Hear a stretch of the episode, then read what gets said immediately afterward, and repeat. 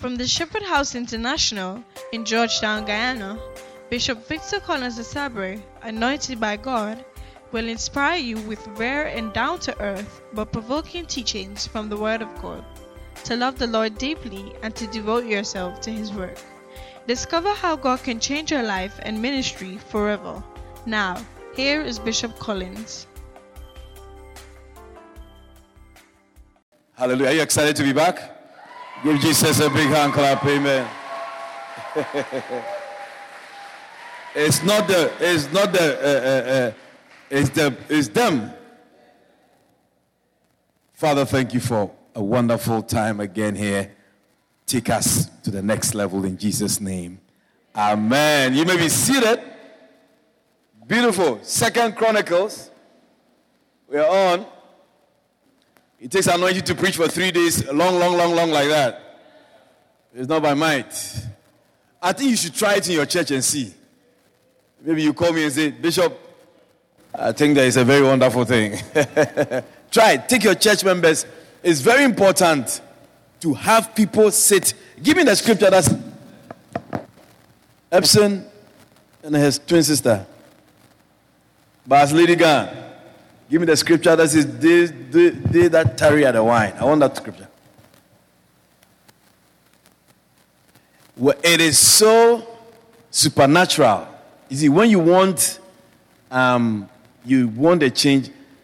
Hey, you're feeling hot. Who told you to dance like that?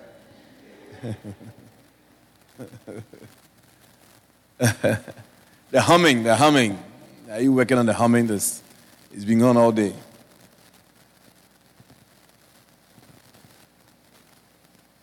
So I'm saying that it's very important and it's, it's supernatural that the, what, what we want, what we want as pastors, how we want our church members to operate and all of that, it comes.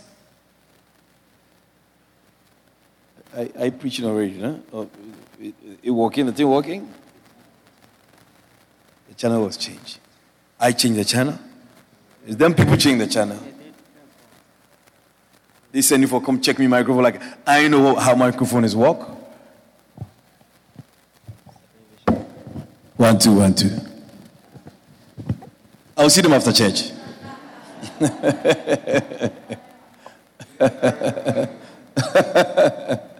I'm sure they ate too much this afternoon. All right. So I'm saying that um, a lot of changes will come when, as pastors, we expose our members to long preaching. Concert, concert is nice. You see that even the long preaching, many people can't even handle it. If you see the, the my pastors are on this side, and then the external pastors are on this side. And, and when you watch, you see that the number keeps fluctuating. they can't handle full day preaching. If you look at it practically, these are my church members and my pastors. They've been here sitting down all the time. And the other ones who God is bringing to come and learn, they don't have time. I don't know if you see what I'm trying to say. Uh, because this requires training. You have to be doing this for years. Church members don't change. You see, that which is born, Jesus told Nicodemus that that which is born of the flesh is flesh, that which is born of the spirit is spirit. Let's go and come back to, to Proverbs 20 30, but we'll come back. In John chapter 3 and verse 6, when Jesus was talking to Rev, you, you hear the humming? Can you fix it? You don't hear it? I hear it. I've been hearing it since morning. Everybody hears it, but you people.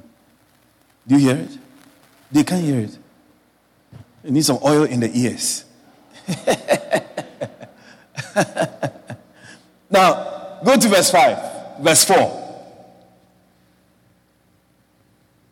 Nicodemus said unto him, How can a man be born when he is old? In other words, can you hear? All right. Okay. In other words, Nicodemus was when Jesus said, Except a man be born again, he cannot see the kingdom of God. Nicodemus thought that when you say born, it's a woman bringing forth a baby.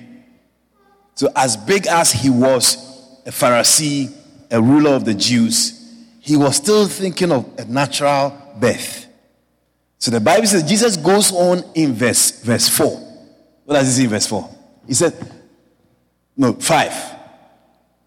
He says that Jesus answered, Verily, verily, except a man be born of water and of the Spirit, he cannot enter into uh, the kingdom.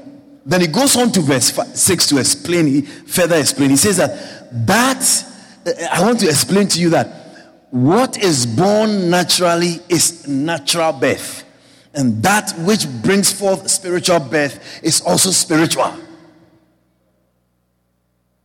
Then he goes to verse 7 where he says Marvel not that I said unto thee, you must be born again. Because the wind blows where it listeth. Verse 8. And you hear the sound thereof, but canst tell whither it goeth.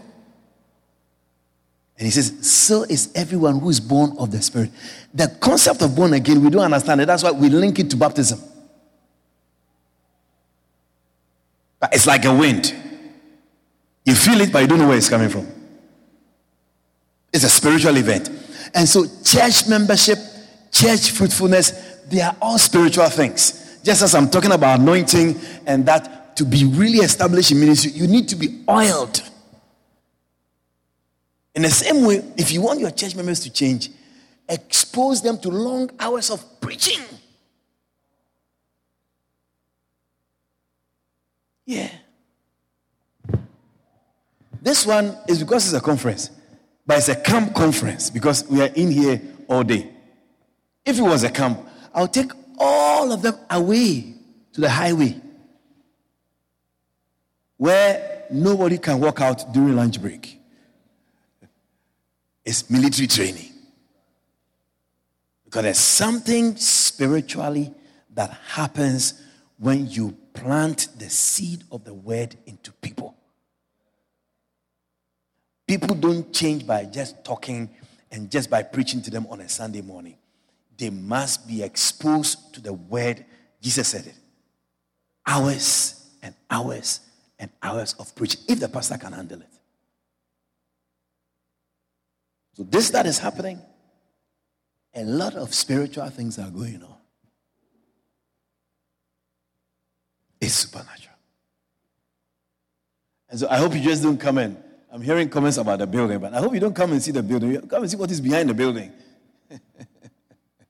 Elisha didn't say, I, I, want your building. He said, I want that which is on you that made you get what you are getting. That, that's what you should admire. Because the, whatever is natural came from the Spirit. There's a step two. What is here? A few pastors have, you know, commended me for the building. Uh, we know the building. We know the building is big. We know the building is nice. That's not the point. The point is, what is behind this physical achievement? It is a spiritual thing. It is a spiritual thing. You see that many people are not spiritual. They think that there's a reason why, the, the, the reason why you are getting what you're getting because you have money. Or because, oh, this, or because they are dancing. To get people to dance, it is the Spirit of the Lord that gets people to dance. And many people come to church, they don't even want to move. They want to sit down, they don't want to do anything. A lot of people don't want to do anything in church. Are you with me? Are you there? Is it working? And so the Bible says in Proverbs 23, is it 23? Yeah. And 30. They that tarry long at the wine, they are going to seek mixed wine. What does the next one say? Go up. Go to 28. 28.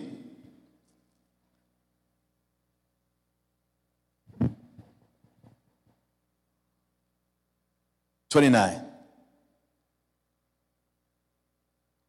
Who has woe? Who has sorrow? who hath contentions, who has babbling, who has wounds without cause. who has a redness of eyes. The one that is exposed to alcohol for a long time.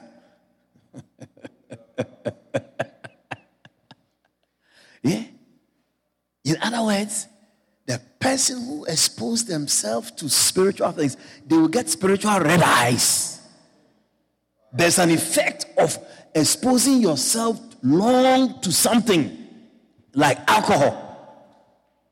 In the same way, if you expose yourself long enough to preaching, the effects of alcohol on an individual, because alcohol or wine is just like the spirit, also.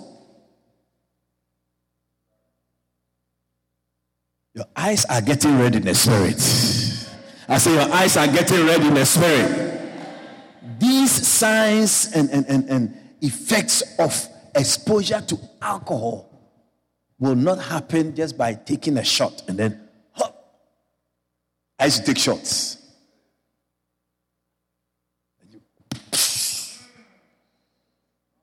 Strong one. yeah, we used to, the guy who used to show me how to drink, when we go, you know, you know, high wine is cheaper and it works faster.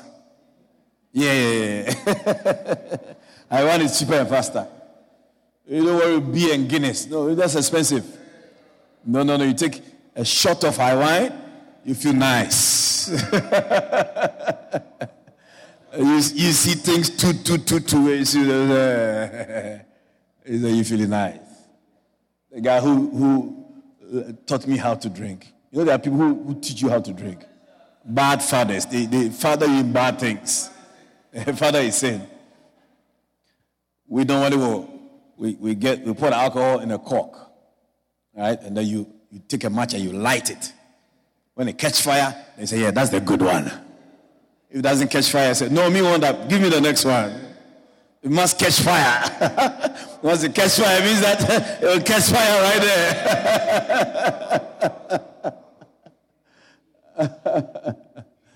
yeah. So sometimes because of human pressure and things, Sunday morning we can't extend the service too long. I understand that. And you must understand that. As much as we want to spend time in the presence of the Lord, it's sometimes not so convenient. People sometimes even frown on long services. So, for your church to grow, for example, in one of the books, Church Growth, you have to have different types of preaching, different types of exposures. One of the things you have is like the evening conventions, so like the evening meetings. We call it we call it conventions. Church growth, it is possible. We call it convention. You see, church growth is not it's not magic. During the break, I was talking to a pastor. And the person who introduced him, him to me was saying that, oh, you know, I was encouraging him to join Give Thyself Wholly Pastors Association. And um, he says he's thinking about it. I said, I, I even spoke about it. I said, don't be spooky. You come here and say, Oh, you, you are impressed by this. And we say, Join the people who are, you see, you are thinking about this. You, you still can't get it. You can't get it. I said, I know all of us pastors, we are skeptical. But it's very bad that after seeing certain things, you are still a skeptic. I know that everybody who has stepped foot here these three days, God has something for them. I believe it. Yeah, yeah, no, no, I, I, it's not coincidental at all. But the thing now is, how do you process what he has exposed you to. How are you going to process it? That is then up to you now to determine your level of ministry, your level of going up, whether you'll be the same or you'll be different. Your exposure to the conference and everything here will determine. You will now have to. Adapt. It's like the, decision, your will is in your hands to decide how you want to continue from after the conference. All the decision making is up to you. Nobody can force you, not even God. He has exposed you to something.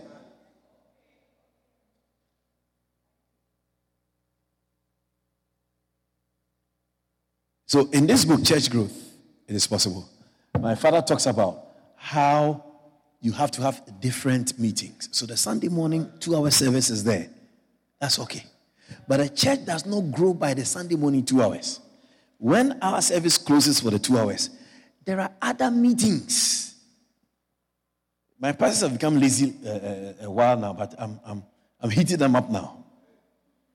Because after church, what happens is that we check anybody who didn't come to church and then they go out into the fields to visit them.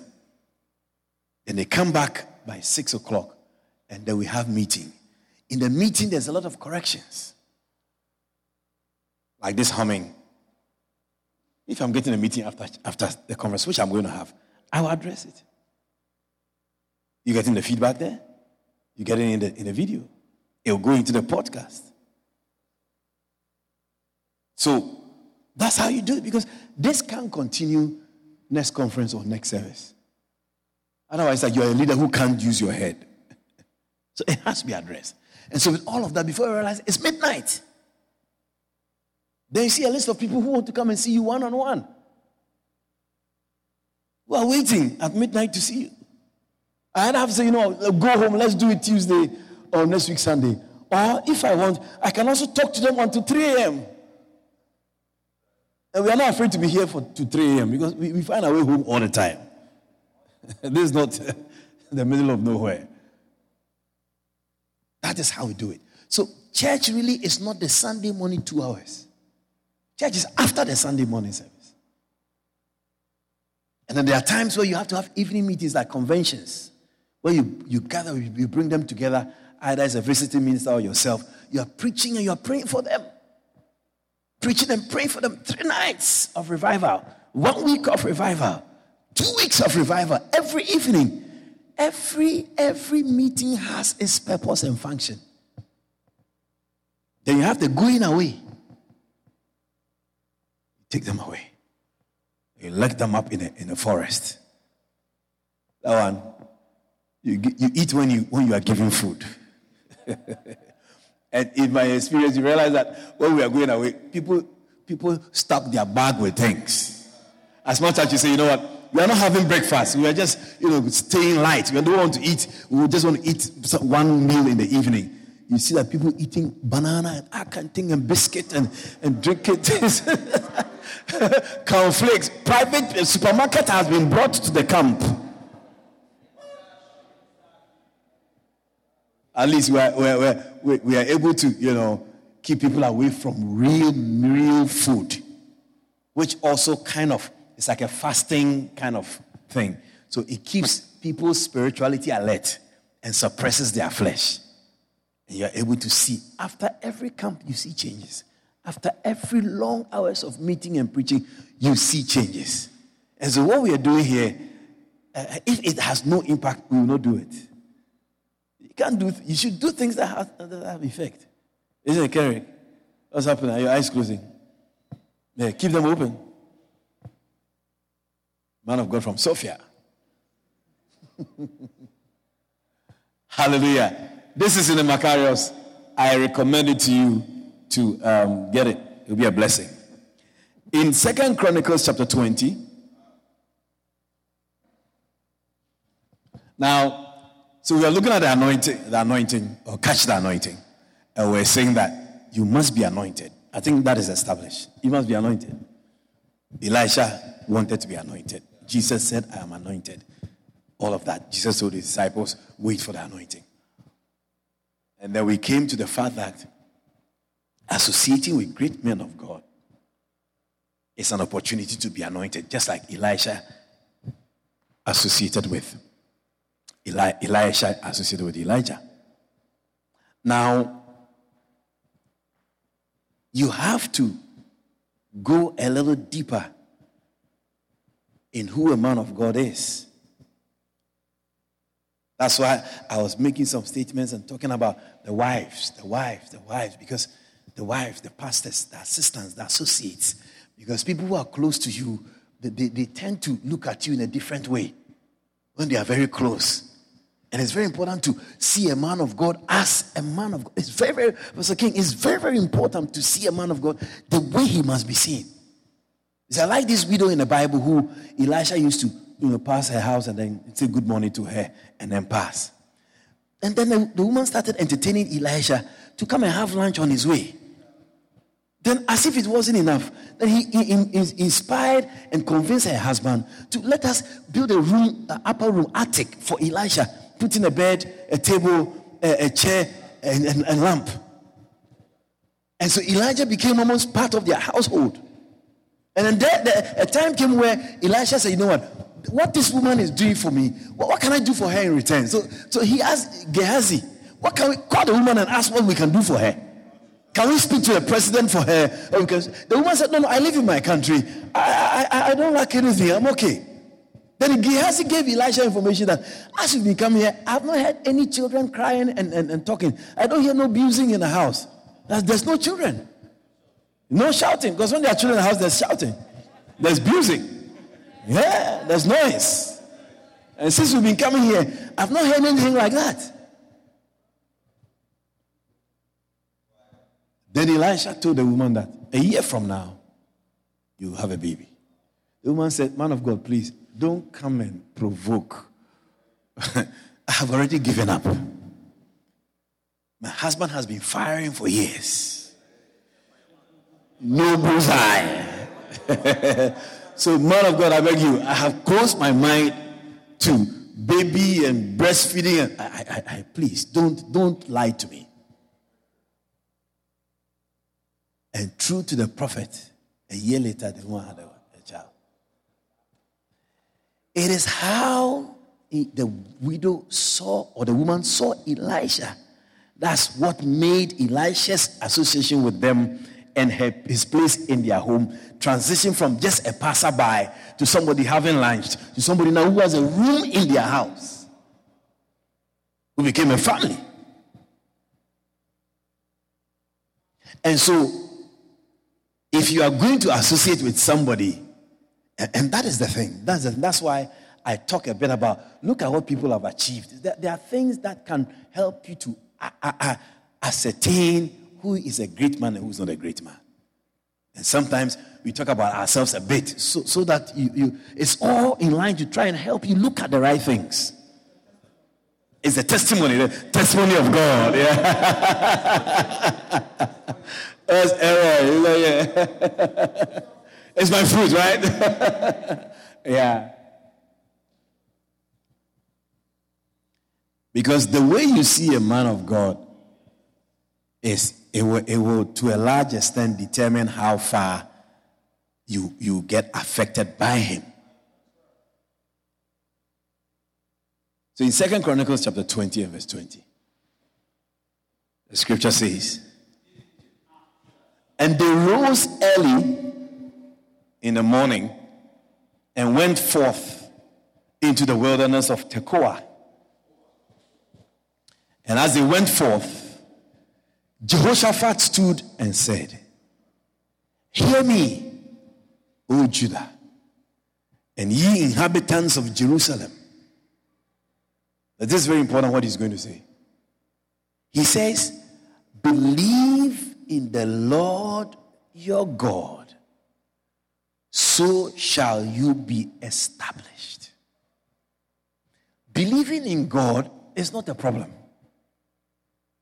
Many people don't dispute the fact that God must be believed. You have some people who don't, talk, I mean, they are atheists, they don't believe. But you talk to people about God, say, yeah, no, you know, I, I used to go to church, you know, just now, just last uh, year or so that now, you know, I slacking a bit, but now I thinking about going back to church. You hear people talk about those things. So believe in God and the benefits or the effects of believing in God is, is undisputable. But Jehoshaphat is adding something else. He says, and also believe his prophets. And this belief will cause you to prosper. It's not me, it's the Bible. We live in a society where man, men of God are not believed.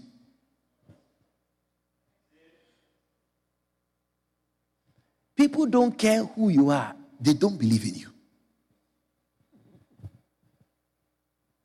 People see my picture on my church members' DP and their phones, and they say, they tell my church members they are worshiping me.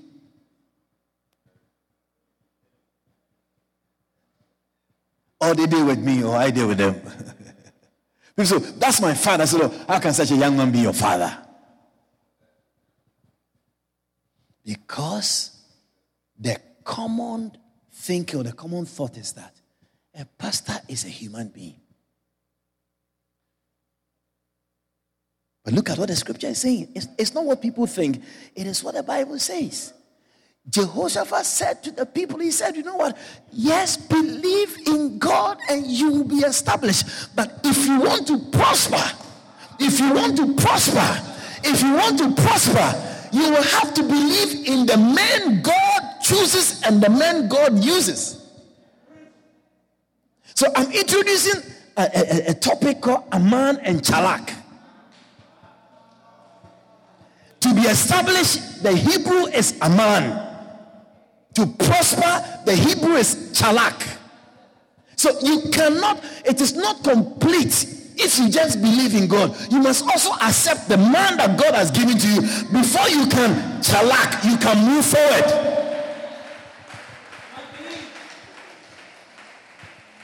You'll be amazed how God gives human beings his strength and his power. The Bible says in Acts 30, 10, verse 38, how God anointed Jesus of Nazareth with the Holy Ghost and with power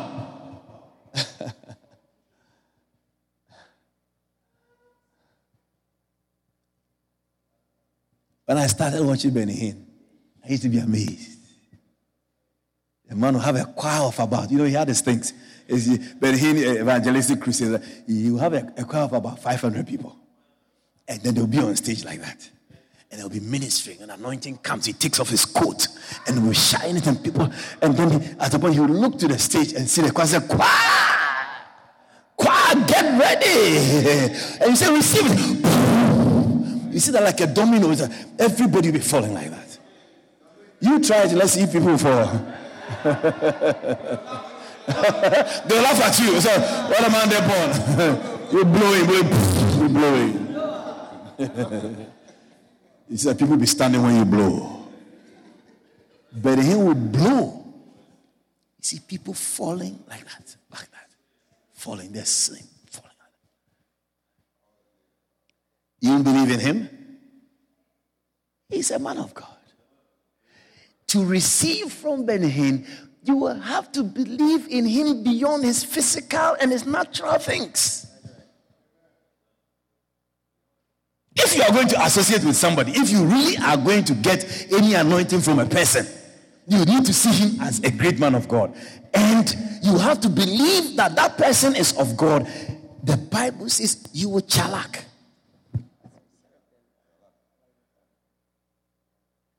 What does chalak mean? It means to push forward. You cannot push forward if you don't chalak. And chalak is to believe in the prophet of God. And I'm not saying the one with a prophetic ministry. Um, this is generally a God servant, not, not, not like somebody in a prophetic ministry. No, no, no. All the people who God have God is using, they are all prophets.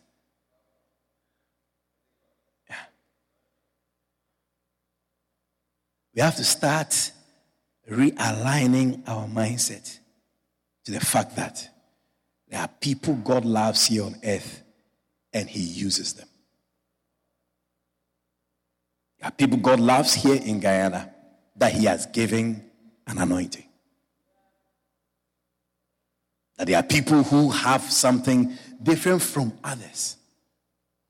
And you need to believe in them. There's nothing wrong about that. You are not treating them like God if you do that. They are not worshiping them. They didn't create you. God has just I, I, I given them as vessels. He's using them as vessels to affect your life. When a man of God's shadow can heal somebody, his shadow. He's passing and the shadow, the shadow, shadow uh, uh, uh, falls on somebody and the person is and the person is healed. You must believe in somebody like that. Yes. The Bible says in John chapter 1, verse 12. John chapter 1, verse 12. He says, Those who receive him, isn't it? Those who believed in him. He came to his own, and his own did not receive him. John 1 12. You are too slow.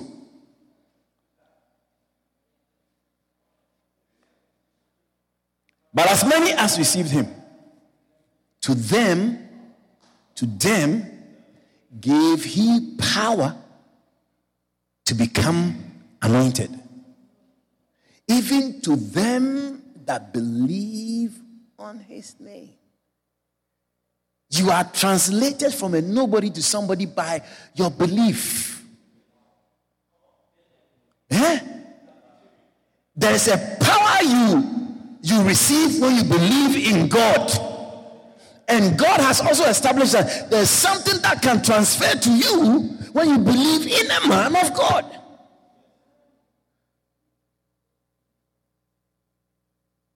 Let it be known. Let, let it be known. Let it be known. Everybody here, as a man of God uh, in Guyana, it's not the same. Human beings walking around, we are not the same. you see, interestingly, in America, if you are a minister, they have um, they have like stickers, clergy. They put a, a sticker in front of their vehicles. When they are driving, police don't trouble them because you're a minister. One day, the police uh, stopped me on Mandela.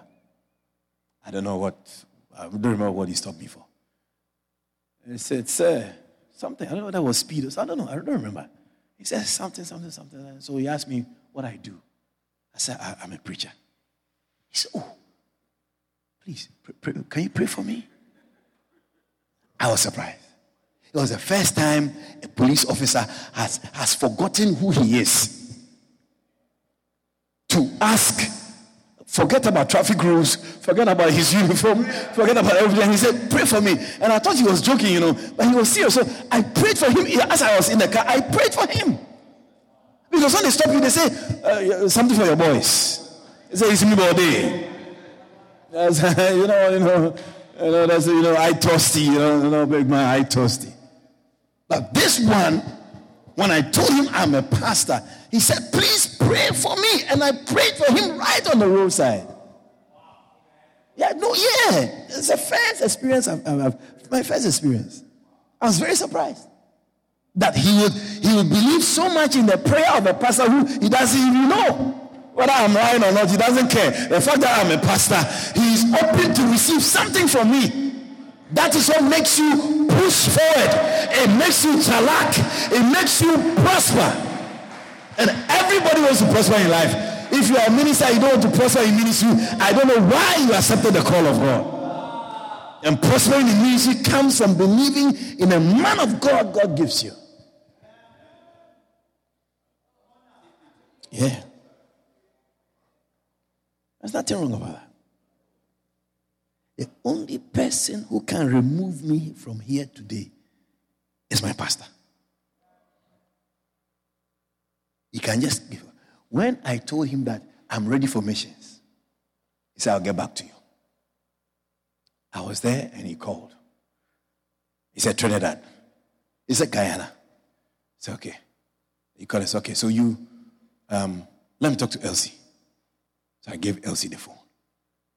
He told Elsie, Take the children and go to Trinidad. Go and wait for him in Trinidad. He didn't tell me. He told me to give the phone to Elsie. I gave the phone to Elsie. Then he told Elsie, take the children and go ahead of him to Trinidad. So one day, in a conversation, that then she told me what our pastor said.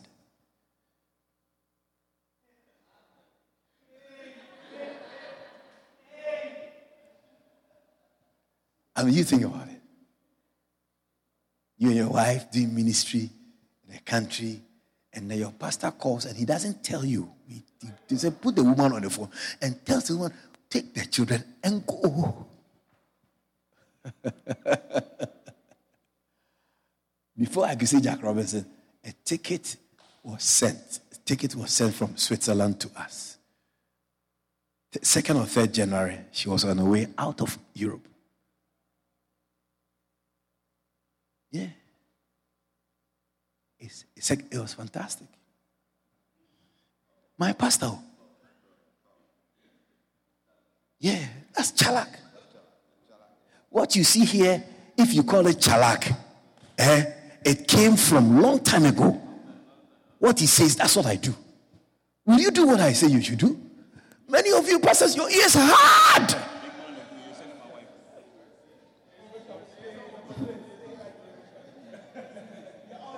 You're all here, right?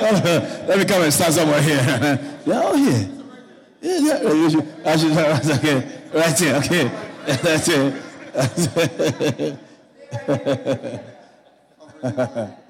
yeah. I'm not telling you something that I have not experienced. It's my my my sister. Yeah, she's a sister, not my dad. My sister who organized me a ticket from Ghana to Holland to go and continue my education. I lived there for 15 years. It was in the process of living there because I, I, knew, I knew my wife before I left. And when I left, she went to some church. And she said, Some nice man, some white man, white man pastor. I said, Man, I'm in deep on them things, man. This, this, this white people, white people kind of. I used to like the local language churches. Hey, the tree. Uh-huh. Don't leave me empty handed. uh, and, and she was in the capital city, Accra. They, they, their churches are more English, English, English, this English. And I was from the second city where we use the local language. Eh, eh, hey, has some anointing when you are singing the song. What you say about this white, white people and English, oh, I'm an Ashanti man. I use my own language too. I would like my own language church. I don't like English people church. Then, slowly as we related, you know, I got to I got to like him because he was a very nice, nice pastor. You know, treat me nice. When I go to Ghana, he will say, I should come and stay in his house. You put me in his house. You, I make, give me a house, a house help. Who, who give me food, sweep my room, wash my clothes, press my clothes. Hey, I said, wow, this is a very nice life. As a Pastor Carl wanted to bring somebody to Guyana. yeah. And so, by and by, it, it, it, affected my the way I saw him. And so, when we started a church in Europe, as much as I didn't like it, I, I couldn't say no because he, he had, you know, he had, he was, he, he was so kind. He was so kind, and the kindness affected me.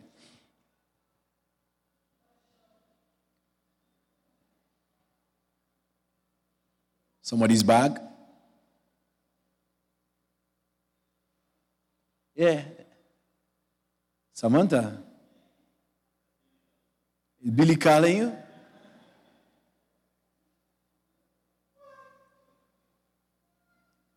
Let's go this one. Michelle calling you?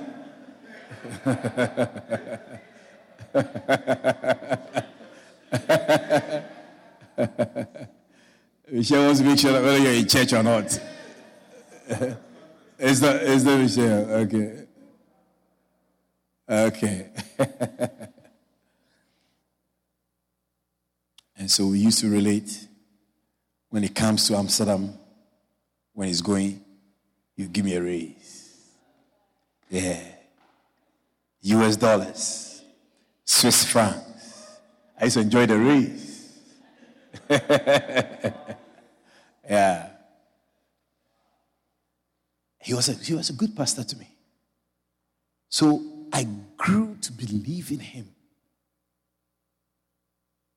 If he's having a meeting anywhere in Europe, I'll fly and go and be part of the meeting. I'll drive and go and be part of the meeting. Until the day he said I should go to Guyana. I said, no problem. Then he began to remove my clothes. Called Elsie. I said, take the children away. And they left and I was left alone. It's like once you go, he, can, he can't say nothing. Strategic. No, I've lived in Europe for 15 years. How can you move me? I mean, move me. Move me. Holy Spirit, move me.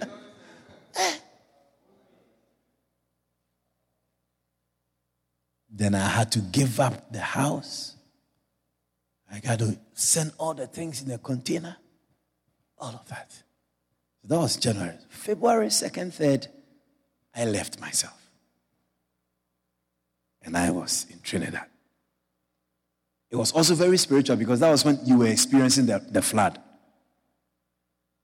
So I don't know why he said I should go to Trinidad. When he said I should come to Guyana, I said go to Trinidad first. And January 2005, flood situation started here in Guyana. So somehow God just said, You can't go to the place because of the flood. Hold on. I was in Trinidad February, March. I never liked Trinidad. I say it all the time. When I'm preaching, I tell them all the time. And I'm going and I'll tell them when I go. I don't like Trinidad. No, no, no, no. It's a nice place. It's a place to go and blow time and just come back. There are a lot of nice things there to do. Yeah. You go, there's so, so many things you can do in Trinidad. In Guyana, there's no, not so many things you can do. See, wow, that's how. Cosmos and Grill, Jack's International, Amazonia Mall on Valentine's Day. Oh, Lord. I was surprised how the East Bank was blocked because of Amazonia Mall. That can't take more than 200 people. Even if it's two, uh, 200. On Valentine's Day.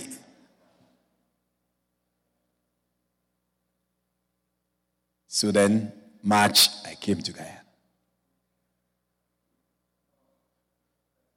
Once he calls me,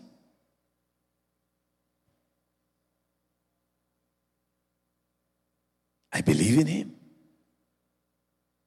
Because God said, Jehoshaphat told the people, he, was, he said, You believe in God and you be established, you be a man. But to prosper, to go forward, to progress, you need to believe in the man of God.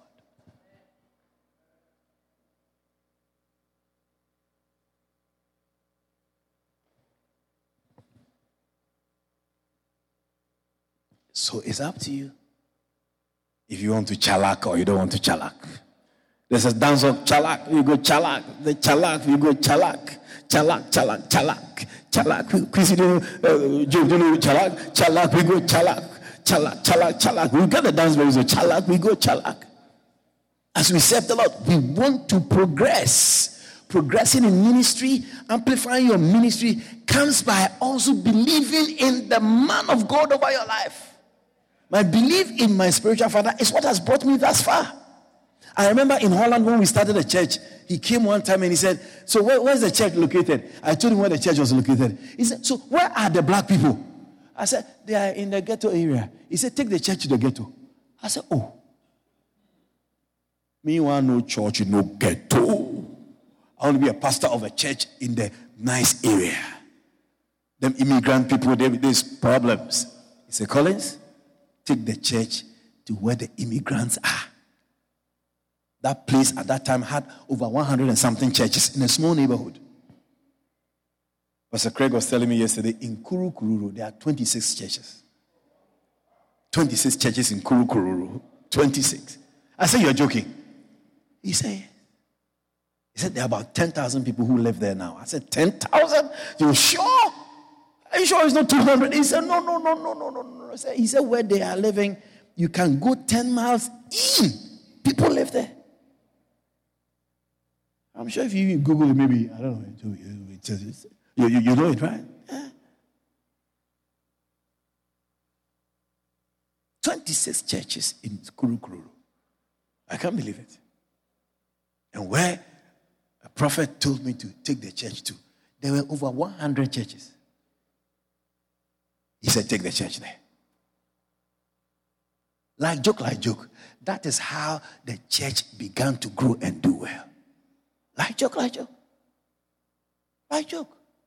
The church began to grow. The black people who's, who see me as black, they started coming. You see, when you go fishing, you catch fish according to your the mesh that you are throwing into the sea. If your mesh is big, you get fishes that can't pass through when they come inside. If your mesh is small, you get size. So when you, you, you, you, you, your type, you actually attract your kind and your type mostly. Always. Come and see church. What? Started enjoying church life. It was just by it. He said, move the church from where it is at. Is it not very difficult when you're, you're, you're a pastor, if you don't believe in him, tells you to move your church from Vevey and bring it to Georgetown? So, Bishop Collins, I know you are anointed, but uh, God has placed us there for a reason. no, it's going to be very difficult if you know you don't believe in somebody to, to hear what the person has to say. When Elijah told the widow in Zarepta that cook for me what you say is your last, let me eat it first. Can you imagine how the newspapers and Facebook, uh, Travis Chase, Kaieteur, and these people say how some man of God robbing people, robbing widows in Canal number two polder, that them poor people, the only thing they have, the man of God says they should bring it. African pastor. You see, you see how different our modern day and our current generation will see this. Elijah told the woman, and of course, Elijah knew it was her last meal. He said, Cook for me first. Hey, man of God. People always think that, oh, there are poor people in the church. Why don't we feed the poor people? Some people came to our church one, two times, they didn't get anything to eat. They said they ain't going back to the hungry belly church. hungry belly church. because to them, when they come here, and travel from far to come to this country here. At least they should get some charming before they go home. they can't understand why they are not getting food to eat. Elijah told the widow, Cook for me first. The woman had her last, last meal. said, Cook for me first. Yeah. Your last? Your last? If you believe in a man of God, you give your last. And it is the result, what you do in your what the belief is what causes you to move forward in, in ministry.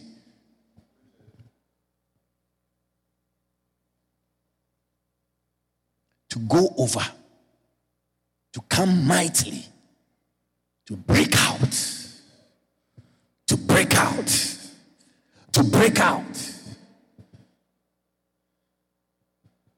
The Bible said the woman did not lack food for the rest of the famine season. Because she didn't say, Oh, how can this man of God tell me, duh? He's not kind. Them African peoples come to Guyana and they, they, they make money. I know one on Princess Street. He's from Nigeria. I see how he dip on TV and he, he's dressed up and thing. That's how them African peoples behave. you know, in 2000, 2006, um, I was so, you know, I think I, I feel like Moses sometimes, you know, when Moses tried to solve the problem of the Israelites uh, when he was around 40 years old. And um, because of that, he killed an Egyptian. Because God had not appointed him to save the people, and he wanted to do it himself. So 2006, I organized March for Jesus. And March for Jesus had no, and Guyana, we like March also. A lot of churches do marches, small, small, small in their areas. They like it. It's something nice. When they march, they, they feel nice. say we march, and then when we go to Parliament House, then we bind the demons. so I didn't know the history of March for Jesus here in the country. So I came and I said, you know what? I feel that the system is very cold. I, I, it's sad, you know, because when you travel around, you see that a mosque is so visible. You see that not just a mosque, but a, a Hindu temple is also so visible. But churches are not visible. If you if you go and and and, and Pastor Sam, we, we got to do this, you know, by the grace of God, this year we got to do this. You know, the, the men of God who are here, we have to. I want to take the men of God who believe in what we are doing. I want to take you to Ghana this year. What do you think? We should go to Ghana. you coming, right? You coming. Let's go to Ghana. Let's go to Ghana. It's, it's, it's, it, will, it, will, it, will, it will do something for you. It will do something for you. In Ghana, you see, when you are when you are you're going to there's a place called Rahaman Park around the um, you know Rahaman Park where they put a Christmas tree and all those things. Is a big billboard that they have there? Yeah. In Ghana, it is pastors who have such billboards. Yeah, yeah, yeah. And if you are going to my, my, my you will see Pastor Samuel Maxwell Davidson McPherson's big face on a big banner with will visit us at God's grace. Oh, you will not miss such a signboard. You will not. You will not. You will not. You will not. There's no man of God whose big picture is not on the roadside somewhere. There's no program that you don't see banners and posters anywhere, like this conference. You'll be fed up with the banners in town. You'll be fed up. Uh, all week, all week. We started this thing for about three months ago. You, you, you'll be, you'll be fed up. Every program. So you see some walls in town. You see the thickness of the posters is like that. Everybody puts his poster on the other person's poster, other person's poster. So when you're taking it off, it's like a whole book you are taking off from the wall. Church in Ghana. Even now, Obeah people are also doing banners. I tell you, they are also finding a way to also say that we are also here. Yeah. Yeah, they have Facebook accounts and all of that. I tell you, they are serious with what they believe in. And people go to them. Those who have gone to Ghana before, they'll tell you. TV. TV. TV. Uh, this TV here. The day I, I, I, was visiting Ghana and I saw a competition, I said, This Ghana is something else. You know what the competition was? They were a competition of um, young people from the age of, I think, six to about 12 who can preach for like five minutes a sermon. They started from the preliminaries. So the whole set of young people came, you come and preach, you preach in the language you like. Come and see some seven year old guy with suit and tie with a big Bible bigger than him preaching. what I, wanted, I said, I said, this country Ghana is amazing. And they went from preliminaries to what? What? Second round, third round, uh, uh, quarterfinals, semifinals. The grand finale was a girl and two guys.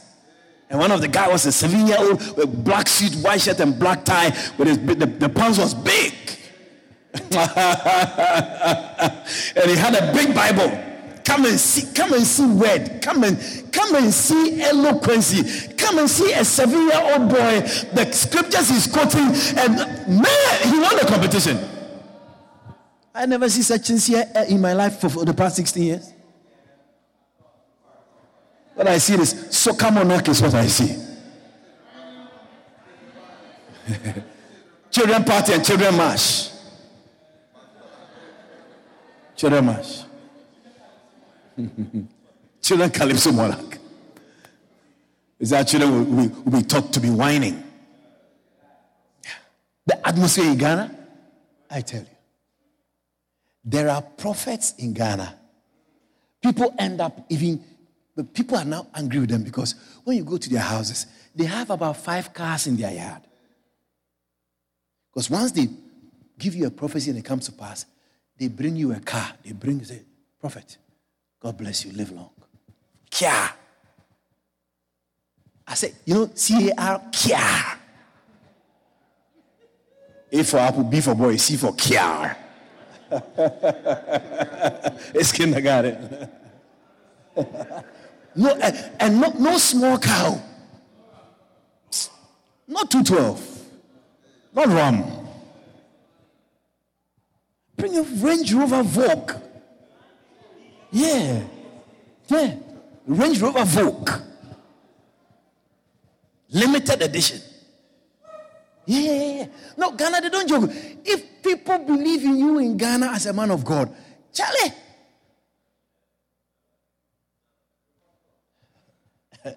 and they do it and they chalak, they prosper.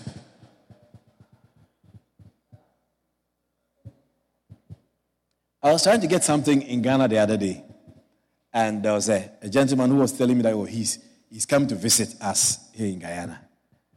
I said, okay, good. I said, oh, you know what? I want you to just pick up something for me.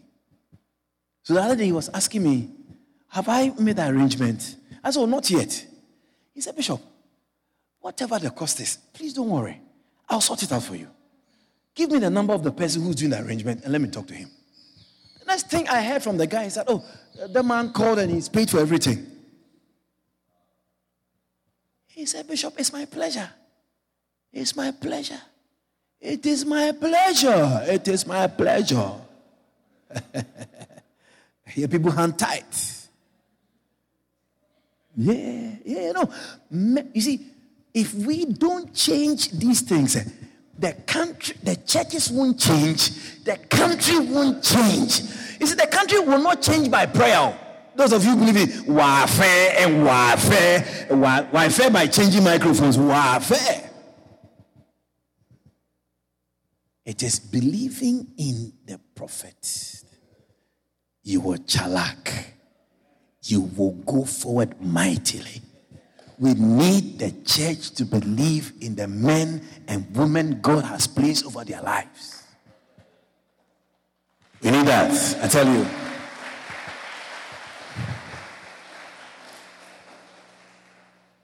I know sometimes those from the country areas, they experience some wonderful things. It's, it's much common in those places than in Georgetown, where somebody will give a land to a church. It happens. I think Pastor Sam had something similar like that. It's right. It's there. People give land. You that. Those in town, they brocks, they punishing. So they study money. Ah, bills. Courts. Lucky dollar. Singer. They are consumed. When they come to church, they want the church rather to give them money.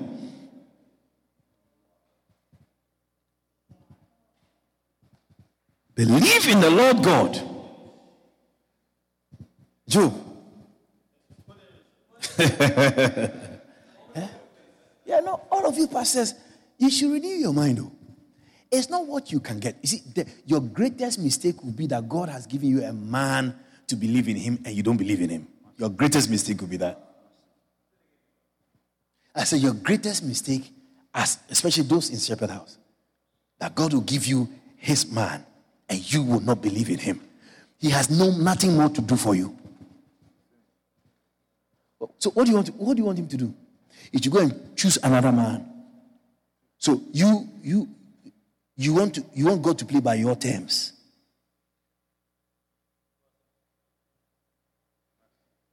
That's why there's power in when you receive and believe somebody you didn't choose, but God chose.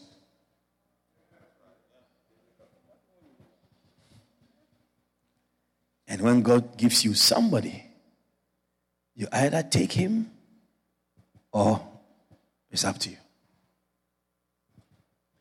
the Bible says that he who believes in him should not perish, but have everlasting life. He is not changing his mind ever. If you like, go to hell. It's up to you. It's finished.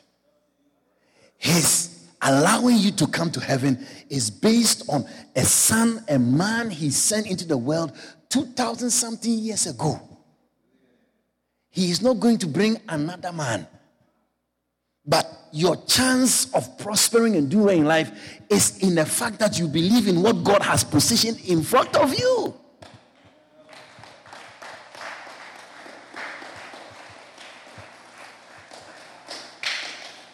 Yeah. We have had a lot of fights because many of my church members believe in me and their relatives and their compatriots and their friends, they are against them. People say, I brainwash people. I spit in their mouth. Eh, Guyanese got word too. yeah, I tell you, guys got words, man. Some people call me the ice break families. I destroy people's families. Because they have relatives in the church and they are trying to pollute their minds and they refuse to be polluted. And so as a result, they, they don't agree, they don't, they don't flow. There's not a relationship. And they are blaming me for destroying their family. When your family was destroyed even before I came to Guyana.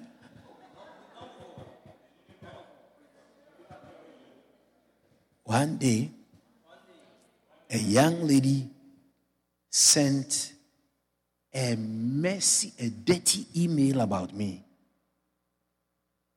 to Ghana. Was your account? he was accusing me of something. She had a niece who was coming to church, and she didn't like how the niece was flowing in the church and myself and all. So she sent an email to our general website, one of the bishops. I was there when I saw an email from the bishop and said, Hey, this email looks like it's from your country. Yeah. No, we are not fools. We, you can't come and you can't come and separate us. You, you see, you, you don't you don't know what brotherhood is. You can't write an email from Guyana accusing my brother there who has left his life in Europe to go and preach there, accusing him of something, and then I take it up. No, no, no, no. So, will you replace him as a pastor there for us? If you move him? Do you know the price he has paid to be there?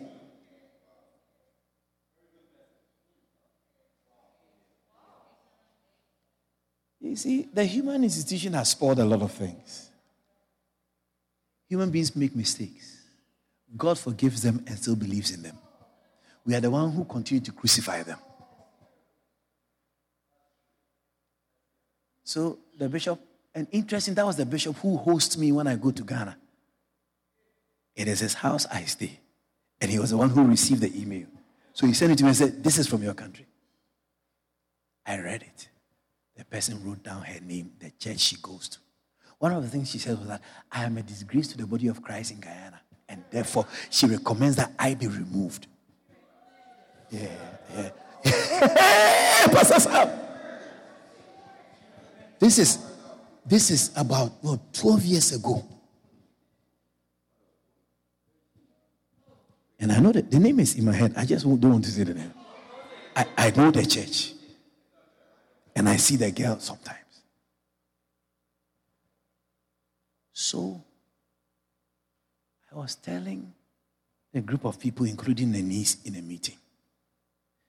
The niece used to work in an office with the same auntie for two years. The auntie drives from a house the only possible road she can use is in front of the niece's house. When you close from work, the same direction. For two years, could you believe she never picked up the niece to the same office before? And never brought her home from the office for two years? The person who says that I'm a bad person and is fighting for her niece, the niece works with her in the same office, but never picked her a day on her way or from the, And you, you telling me that I should be removed. I'm a disgrace to the body of Christ. You should be removed. You are a disgrace to the family. You're a disgrace to the family.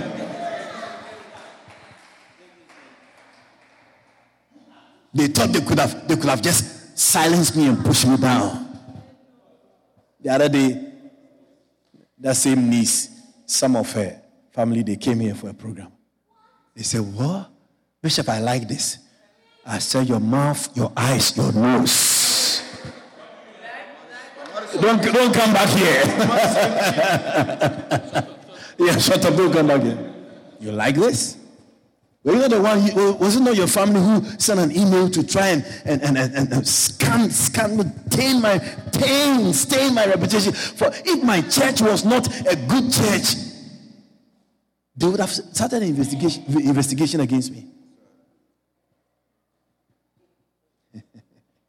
Would have started an investigation. Investigation into the mission in Guyana. We got an email, we have to look into it. But we are far above pettiness and demonic and witchcraft. Because you have to understand the price people have paid to be standing in a pulpit. So much so that in our church, God forbid, if any of our pastors fall into adultery, we don't, we don't, we don't sack them. We don't. Yes, we don't. You know how easy, difficult it is to get a pastor? We don't. We will, not, we will not even let you know that something like that has happened as much as we can. We play some chess game and that's it. Yeah. Let me tell you, this ministry thing is a warfare. So when people fall, it is because they were shot. And when a soldier is, or a captain of an army is wounded, you don't take a knife and, and stab him again. You don't do that. No, you take him up, you give him treatment. When, you, when he's strong, you bring him back to continue fighting, to continue standing, to continue commanding the troops of God. That is what you do.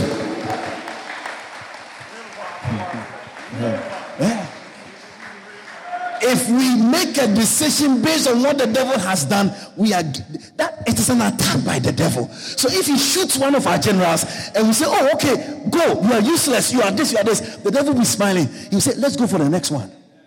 Before you realize all your pastors and their faults have taken them out of ministry, you'll be standing alone and you'll be the next person they will hit. So I've, I've met a few people who have been driven away from ministry in Guyana because they divorced. I don't think it's easy to marry a Guyanese woman. I don't think so. I don't think so. I don't. There's no easy.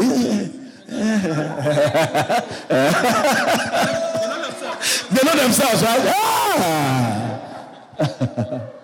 yeah. Yeah. No, somebody like me who is from mainland Africa. It's, it's, it's not that I, when I see how the women behave, they are completely different from the women in my country. Yeah. Completely different.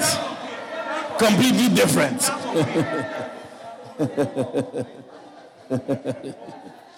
completely different.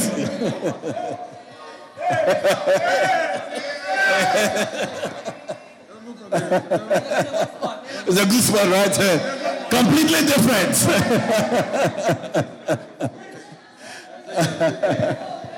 yeah. yeah. No, it takes a Guyanese not to marry a Guyanese woman. I tell you, that's how, that's how God made it like that. I think. Uh, I should pray for you, right? I'll anoint you with oil tonight. yeah. Yeah, yeah, yeah. When I took some people to Ghana, they saw the woman in Ghana. They said, What? They said, No. They said, No. They said, These women are strong. One day, there was a group from Trinidad that came here. That was a time when Reverend E had a scrambler. and he, he was dating uh, uh, uh, uh Stacy then. So when church was over, after all our fellowship, they were leaving. I think she was actually going to drop. He was going to drop Stacy. So Stacy jumped on the back of the motorbike, and then rum, rum, rum, out of that. Do you know what the Trinidadians said?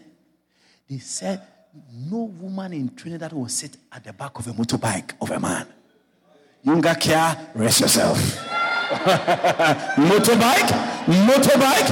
What are you there for? Motorbike? they were so surprised that a girl will like a man with a motorbike.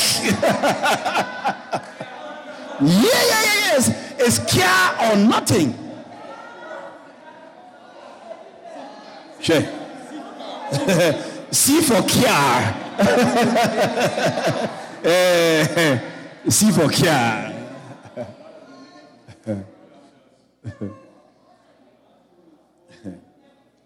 yeah. They were, so, they were so surprised. And I was surprised that they were surprised. Because I thought what you have, that's what you, you, you, you, you use, that's what you share.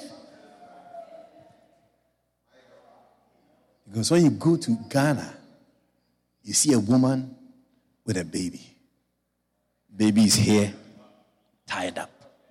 Doesn't use her hands. She's selling. So she has a big bathtub or bathtub like thing on her head. She's not holding it. She's not holding baby. And has two bags. And she's selling nuts. Selling nuts. Selling uh, black eyed peas and is walking with slippers, with dust. Not Spider Woman. Yeah. Strong. When she comes home, she still treats you nice. Yeah. The Guyanese women I took with me, they said, Wow. They said. Wow. Wow. Eh. Is that this thing can't happen in Guyana?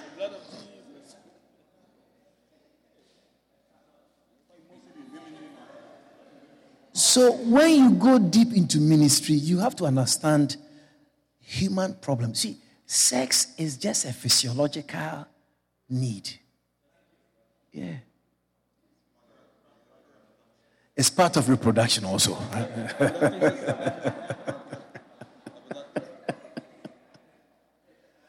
yeah.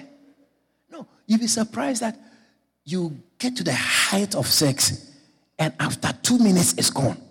You ejaculate and it's finished. It's like you don't even want to see the girl again. But you wonder why, why you touch there? That's sex. This should not disqualify people from ministry. I'm telling you. That which is born of the flesh is the flesh.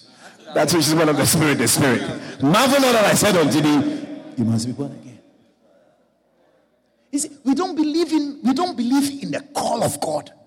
And so no matter what a person does, we just cancel them out. Yeah. Yeah. Thank you very much. Have you forgotten the women who also have been sent by the devil to bring down that man? Have you forgotten about that? And Charlie, ask for, ask for, ask for, ask for women, they're, they're attractive. Oh. Yeah. Even the angels came, they came to have sex with the sons of men, the daughters of men. Ah. no, no, no. You have to understand if your church is full of women and you're a nice man of God, you get temptation. Oh. That's why the Guyanese, the pastor's wife, they don't give chance at all. Me, I, I ain't left any man for nobody. They know themselves. One day a girl said in the church, she said she left and she man for nobody. Yeah, and now they are divorced even. uh, a divorce. The girl who said, I ain't left him man for nobody, she left the man for somebody. A set of them, not even one, a set of them. So understand the things, the dynamics of ministry, and how things work. Otherwise, you'll kill your sons and you'll kill your man of God over your life. David said, I will not touch Saul. I will not. no matter what has happened, it's not my business. It's between him and God. What I'll try to do is that I'll run away because I don't want to retaliate. I don't want to do something that I'll be guilty. So let me just stay away from him. But I will not do him. Said, Touch not my anointed. The guy was trying to kill David. Brought him into the house. He wanted to kill him. That's why he told him to go and bring a bride price of 100 Philistine foreskins. Suicide. Suicide. He said, he said he knows that when this guy goes, no man will stand for him to cut off their the, the, the covering over their sexual organ. They will kill him. He was there when David came with skins from the penis of Philistines. 200 of them. I, I, I, don't even know how they said, okay, David, come, take it out, cut it. They said, God bless you, go. Saul was amazed and he grew more angry and envious of David. But David said, Me, I will never do something that it's God who anointed him. I didn't. God wants to remove him, he will. When Saul died, he mourned. He, he, it was a national day of mourning. The man of God who had fallen was uh, going to witches and is a wizard and has demonic. But David said, Me, I will not say anything about him. Yeah. Tell it not. In Gath. Publish it not in Ascalon.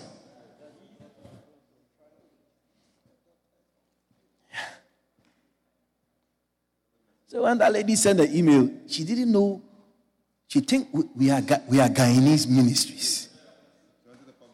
Hey, that we easily lose faith in our ministers. No, no, no. We, we, we value, we value. If you go to Ghana, there's a place where you even see my picture there. My father in the ministry, he calls us heroes. Because to leave your country, leave your life, and go to another country and live there for years Few people do that. People do that if it's their job. If it's Exxon Mobil, they will come. But if it's church, say, say, I want to pray about it. Say, can I pray about it? Yeah, you know, I know you're a man of God, but you know, uh, let, let, me discuss with my wife. Can we, can we, can we? You do, if you are offered an Exxon Mobil job in Guyana, you won't discuss with your wife. You guys say, honey, good news. Pack your bags, we are going. They're going to Guyana. We are staying Marriott for two months and they will find an apartment. Everything the run and the up and the run paid for. You won't say, I'm going to discuss it with my wife, I'm going to pray about it. Because it's so practical. You know what is coming out of it. When I say ministries, um, you know, um, Bishop, can please give me about one? let me let me let me think about it. Uh, let me pray about it. Yeah, I need a word from God. I don't believe that you are a man of God enough to tell me what you are telling me. So let me go to God. And sometimes you see how even in the church people use that uh, that strategy. When I send someone to go and do something, then the person when he goes to talk to people, then they go around the person and come and ask, "This person was saying this. Is it true?"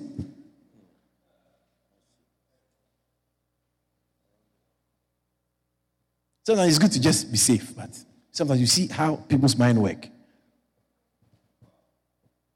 Chalak.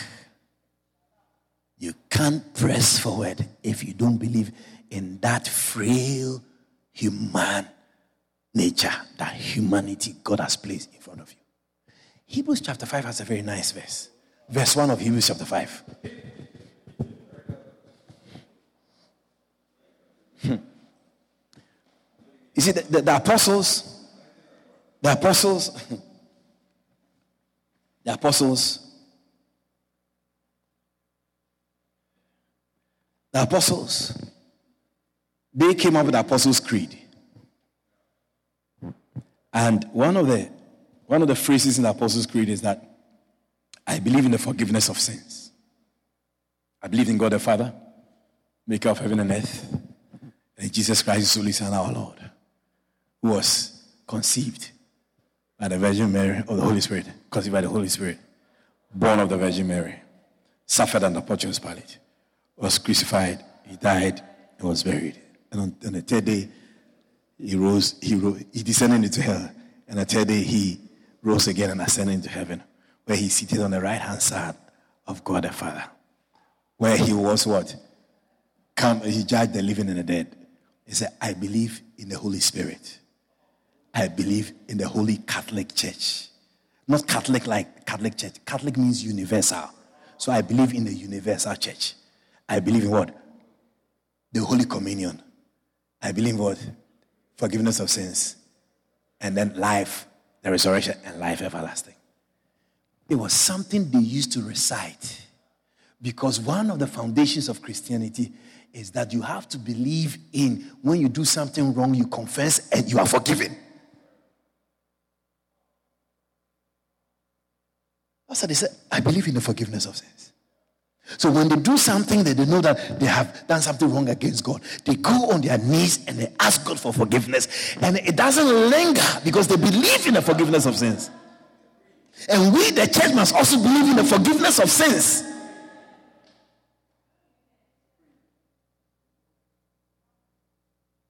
That is Christian foundation. Forgiveness. So when something happens, if a man of God is, and then you want to crucify him for the rest of his life, you are you are a demon. You are not following Bible. The Apostles' Creed is right there. Many Christians don't know even what they believe in. Many Christians don't know what they believe in. What do you believe in as a Christian? What do you believe in as a Christian? The belief is what is there. I be said that I believe in what? He says, uh, uh, uh, what? Uh, there's one here.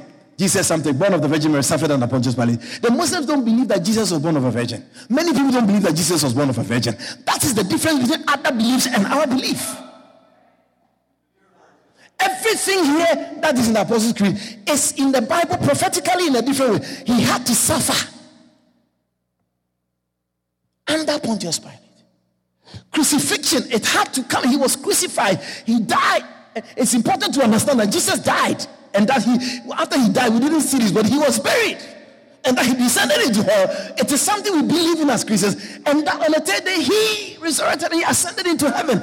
Every single word there is what we stand on as Christians. That is the belief of Christianity. It's like a poem, but it has meaning for every high priest, for every man of God, taken from among men, is ordained for men. Can you see it? Said, Donette, are you reading with me? Yeah, the high priest is taken from among men. He is not an angel. He's taken from people like you. The only difference is that something extra is given to him that makes him stand ahead of you. But he's just like you. It is the belief in them that will continue to magnify who they are in our eyes so that we don't kill and crucify them.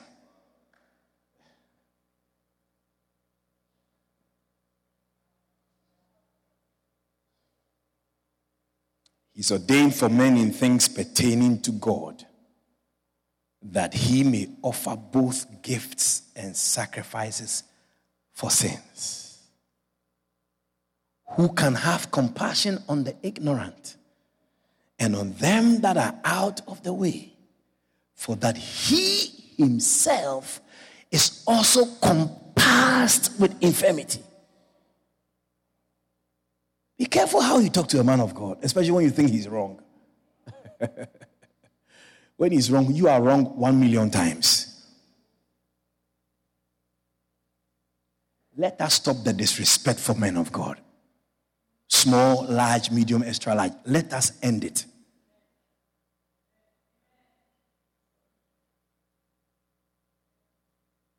Go and ask a woman called Michal, Saul's daughter. Was it Saul's daughter? You know what David did? Saul, when David brought a hundred foreskins, Saul didn't give Michal to him. He gave Michal to another man. Because he, was, he wasn't expecting David to come through. So he was surprised David came with the foreskins. And so he gave Michal to somebody else and gave another daughter to David. Later, when Saul died, David went to, when Michal's uh, uh, husband died, David went to organize and said, Is you alive? Come back here in the house. Is you reading the Bible? hey, he, brought, he brought her back because he said, I paid my dowry already. So the person you are with is an illegal husband. I is your rightful husband. I paid foreskins of Philistines, 200 skins. And you did in somebody's house, sleeping in somebody's bed. Come back to your, your rightful home.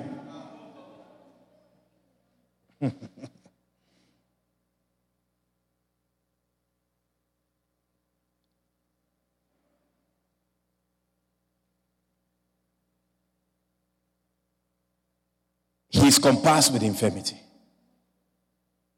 The high priest, the Bible says, the high priest who God has chosen to serve the people, he is compassed about with infirmity. But the Bible says, believe in him. Second Chronicles 20 20. Let's go to 21. What does the Bible say? And when he had consulted with the people, he appointed singers unto the Lord and that should praise the beauty of holiness as they went out before the army and to say, Praise the Lord for his mercy endureth forever. 22. And when they began to sing and to praise, the Lord set ambushment against the children of Ammon, Moab, and Mount Seir, which were come against Judah, and they were smitten. For the children of Ammon and Moab stood up against the inhabitants of Seir utterly to slay and destroy them. And when they had made an end of the inhabitants of Seir, everyone helped to destroy another. And when Judah came toward the watchtower in the wilderness, they looked unto the multitude, and behold, they were dead bodies falling to the earth, and none escaped. Jehoshaphat stood in chapter 20, verse 20, that this battle here, don't only believe in God, Believe in the prophets, and you shall go forward.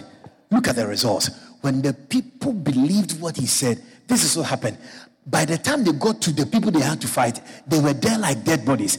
In verse 25, in verse 25, the Bible says, And when Jehoshaphat and his people came to take away the spoil of them, they found among them in abundance both riches with the dead bodies and precious jewels, which they stripped off for themselves for more than they could carry away.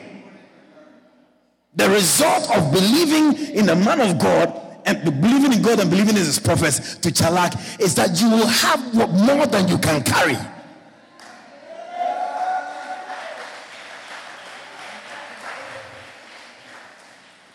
They were gathering the spoil for three days. It was so much. If they had not believed in Jehoshaphat, they would have gone back, defeated, gone back. They wouldn't have fought any battle. But when they believed in Jehoshaphat, they went forward and they, they didn't even have to fight. And they, it took them three days to gather the gold. Three, just, just to pick it up, just to pick up, just to gather. Three days of gathering. Because the man of God stood among them and said, Believe in me. Believe in God and believe in me. This battle we have overcome the battle. And they believed, and this was the result.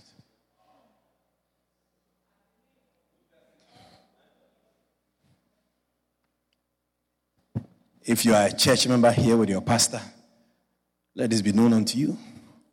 You have to believe in the man that God has given you. He's not going to change him for you.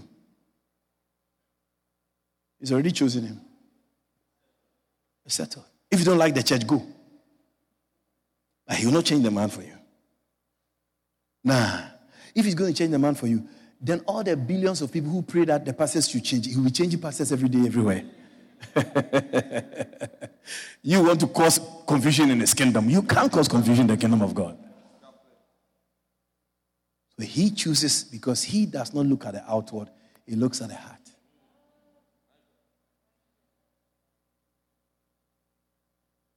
I'm glad God chose me. I'm glad God chose me.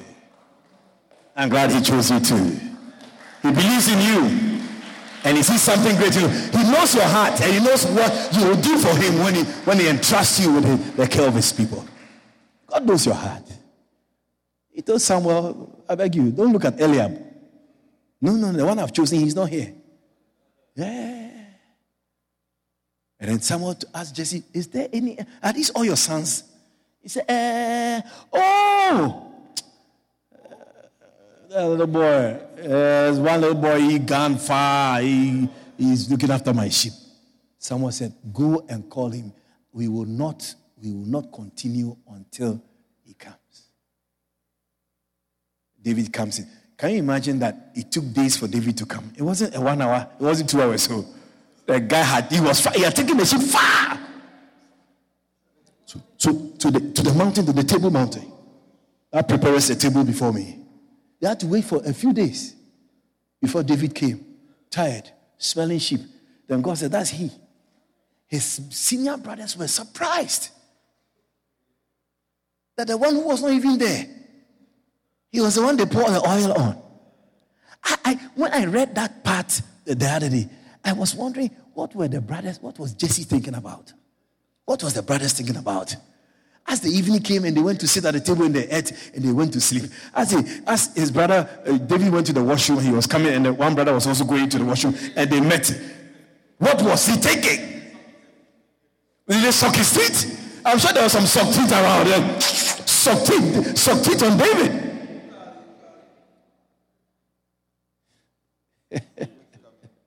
yeah. That's why when he went to give corn to his brothers, at the war for battlefield, his brothers ask him, What are you doing here? You are always. Your father has sent him to come, to come and give you food and give some to the, the captain of your uh, regiment. You are asking him, What was he doing there? Who has he left the few sheep with? You fast. This is not for little boys. So. It's not like the other day when, when you were not there, they had to call you. Uh, you. This is not for boys, this is for old people. Come and see Goliath. You think it's for little boys here? Yeah, yeah, yeah, it's not for children.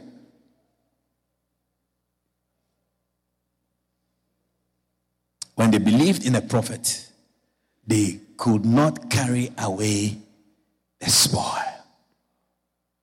Ladies and gentlemen, that's God's message to you. That He has given you a man of God he has given you a man of God. He has given you a man of God. Yeah, yeah, yeah. From wherever church or whichever place you came from, God has given you a man of God. If you don't believe in him, you will not do well in the church. When my father in the ministry brought Guyana up, I was talking to my brother in law in Holland then. And he said, Wait, there's a guy who is from Guyana. Let me locate him and see if you can meet him and he can tell you, you know, Guyana and all of that. So about two, three days later, he made contact. he made contact with a Guyanese uh, a man. And myself and my wife went to see, went to see him. He's married to a, a Dutch girl living in some fancy house in a place called Almere Buiten. We went there.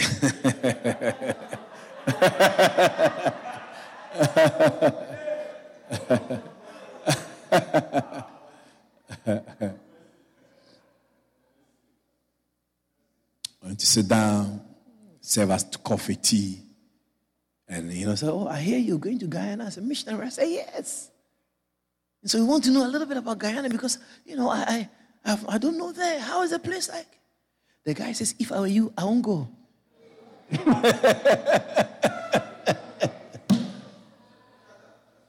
he said, he said he's from Guyana. He will never come back to Guyana. He will never come back to Guyana. I said, I won't blame you. You are here with a white woman in a big house. Why would you go back to Guyana? you know, he said, he said no. He said, is Guyana is racially divided. This, that, that, that, that. Do you know what the wife said? The wife said, Well, me, I like Guyana. I would like to go back there. He watched you, so he watched you. So. it's like Galan. Galan your way. And he said that if you ever come back, you probably go and live in Barbados. You know, it's Barbados is not bad. When we left that meeting, mommy was confused. She was confused. Because the 12 spies said, the 10 of them said, Hey, no, no, no, no, no, no. No, the land is good, but they are giants. Yeah. I said, Me, I'm not moved. I'm going to Guyana. But I was surprised that somebody from Guyana will say something like that.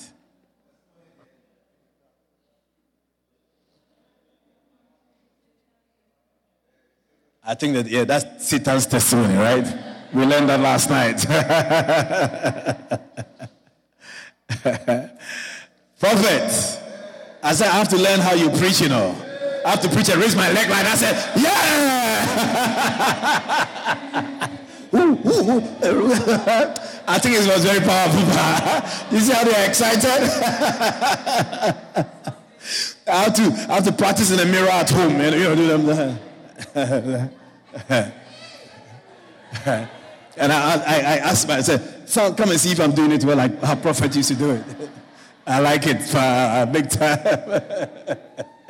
As Apostle Jew was up, he was, he was excited. oh, man. You see, God told me something about the conference. He said that he said that he's going to show, to show a lot of signs. I think I said this thing. A lot of things that I'll see during the conference are signs. So for me, it's not how people will see things, but I'm just wondering what is God trying to what is God trying to say? That's, that's what is on my mind. What is God trying to say? What is He trying to say? What does this mean? What does that mean? What does that mean? What is the direction of this? What is He saying? That's what is on my mind. I pray that I won't miss anything by the grace of God. Ah.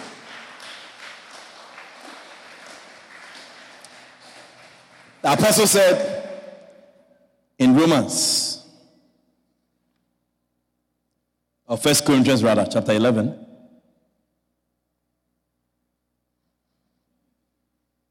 verse 1.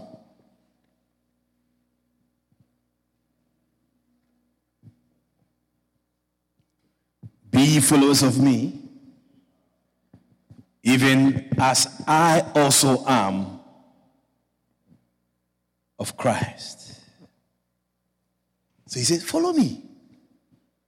Because as you follow me, you are actually following the Christ in me. There is biblical evidence of believing in your man of God and associating with him so much so that whatever is on him will rub off on you and that your ministry will, will be amplified. Yeah, no, no. Uh, many people who have followed me all these years, they have transformed though. Oh, Abigail, Latino club. Stand up, Abigail. You used to wine at Latino club. Yeah, she was one of the best winers at Latino club, I hear. Can you believe it? Princess, can you believe it? yeah. She told me she used to see uh, she used to use, she used to use, see President Jagdeo there. Yeah, Latino club. Yeah. She was a whining queen. Yeah, number one. Yeah. Eh. Eh. She's now a pastor based in Bartica. Yeah. She was a whiner. Not, not a whiner, not CC whiner so. No, no, no, it's a whiner.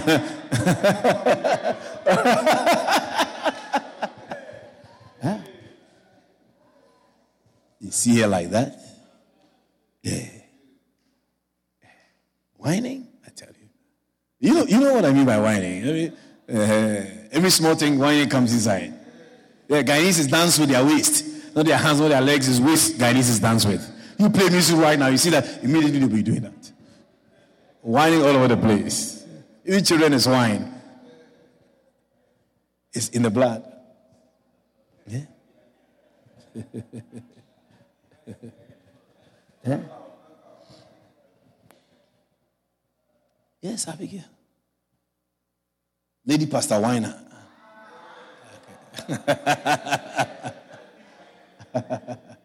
Yeah. Thanks. Who's next?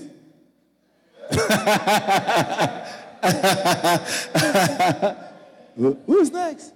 Oh, like He? He, he didn't spoil too much. It's, it's, it's, oh, it's Chrissy. Ah, Chrissy.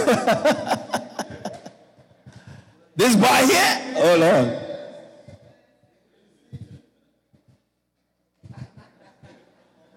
No, he's a man of God. He can tell you, he can tell you his stories. His group, the people he used to lime with. There's none of them doing what he's doing now. No, no, no. Yeah. Joshua, you even have a tattoo on your hand. Where's your tattoo? On your chest. Ah! Can we see it? Can we see the tattoo? As here. ah. The evil that men do lives after them. yeah. Mark Antony's speech at Julius Caesar's uh, uh, funeral. Friends, Romans, countrymen. I came to bury Caesar not to praise him. He said, The evil that men do lives after them. So let it be with Caesar. The evil that men do is on their chest.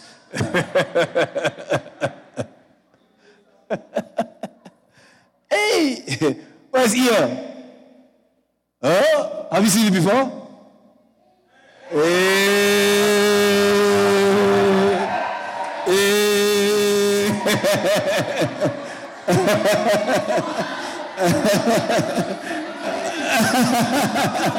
it's in a movie, okay.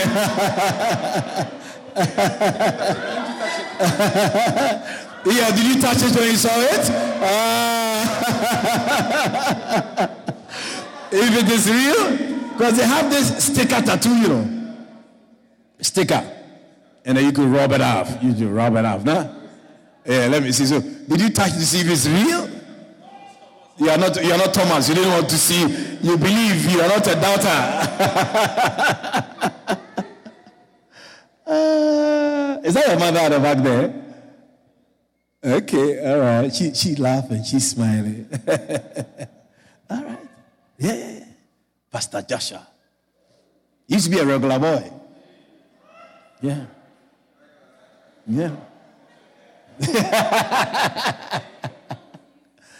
Uh, uh, Akim used to go and do uh, dancing lessons in, in a church, in, in my church on the East Coast when I didn't send him.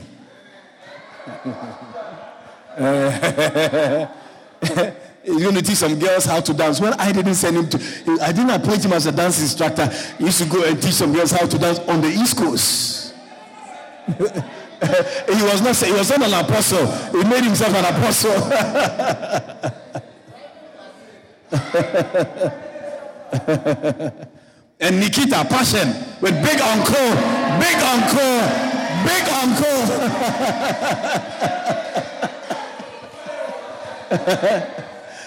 Alexis, don't let me come to you.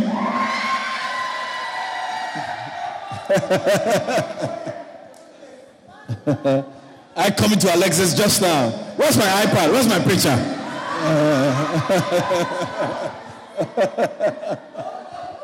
I have to give media my pictures for, for Alexis. Hey, can I Bluetooth it or something?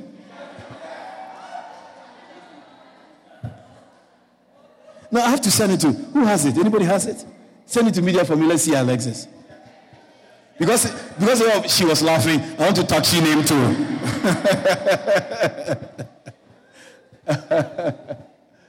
Passion before she got committed in the church and went to seminary to become a lady pastor, she had a big man uncle, Rasta man. Yeah. Vibration, yeah.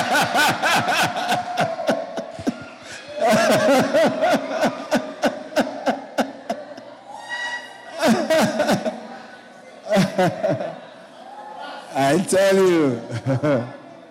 I have church members, so I tell you. Yeah, and we, we, we laugh about, you know, how far God has brought all of them. Yeah, yeah, yeah. Yeah, yeah, yeah. And she used to enjoy the man. He said, he said, he said vibrations.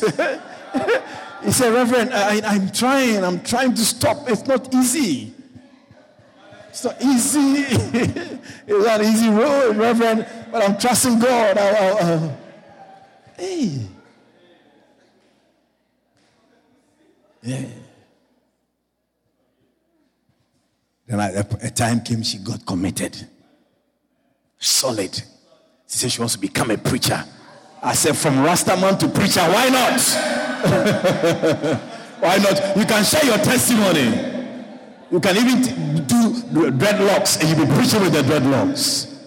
And when you come to the church, say, you know why I have dreadlocks today? I want to share my testimony with you.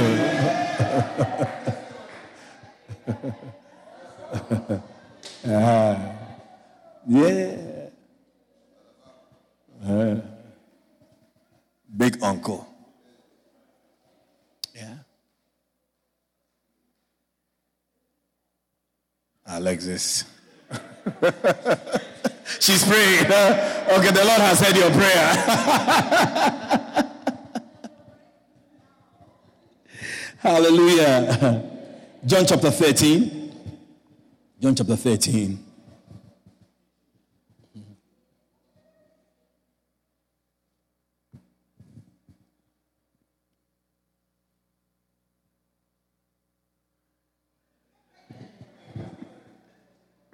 Yeah.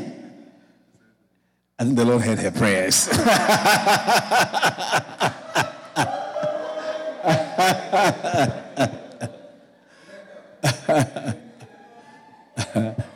Tell them to laugh at people people business. Eh? I'll pull up the picture. Yeah, I said I, I in my in my next office I'm going to blow it up in a frame. Yeah. I think you should send a media, media see. Michael, send it to them. Because the people don't understand what I'm talking about. I want them to understand. You don't understand, right? Okay, all right, I'll, let you, I'll help you understand. I'll help you understand. you understand. They have it down. Good, good, yeah. Ladies and gentlemen, just welcome one of my special church members.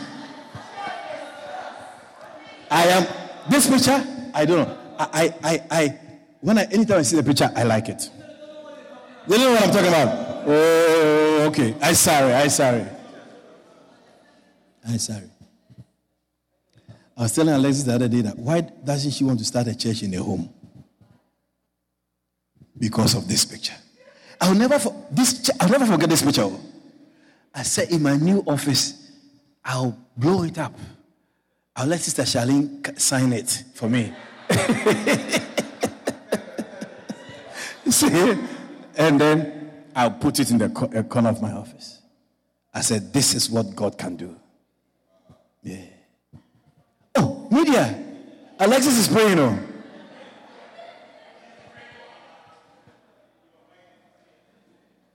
Is it Charlene? Are you there? She's also praying.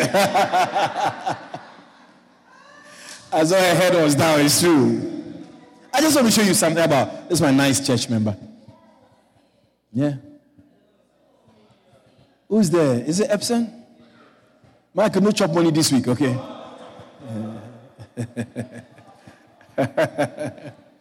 yeah. Wonderful. Very, very special church member. Ah. Yeah, yeah, yeah. yeah.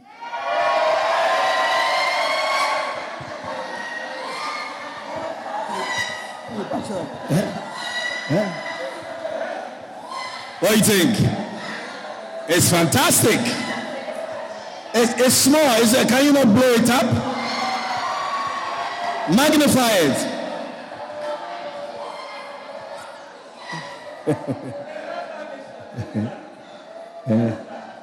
no, I, I. Is that Charlie? Are you looking at it? Have you seen it? Yeah, you've seen it. Yeah. Eh, no, I'll, I'll, I'll put it in the in the eh, yeah. Yeah.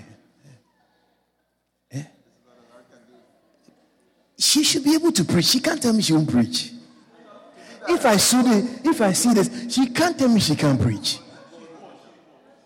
I like the boldness. The boldness must be used properly.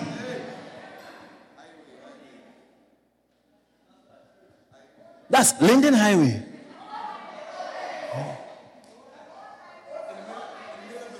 In the middle of the road, she stopped all the cars.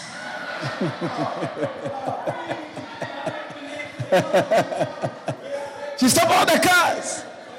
Yeah. She said, wait until Lady Alexis finish taking sheep. Sheep picture.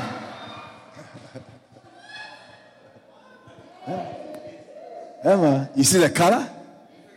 Yeah, man. Yeah. Wow. Yeah. Man. That's Alexis. Yeah. Church, her church is going to be one of the biggest churches around here. I tell you, you wait and see. Yeah. yeah.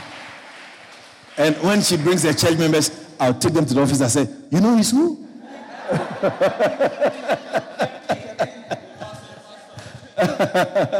I said, That is your woman of God. That is she right there. He's going. That's beautiful. All right, media. All right, Alexis. Yeah. Okay, so back to scripture, no? she was laughing. So I said, What? You laughing? All right. I will talk you name too. John chapter 13, verse 20. Hmm. Verily, verily. Who's that? The bridge man. Okay. the bicycle bridge man.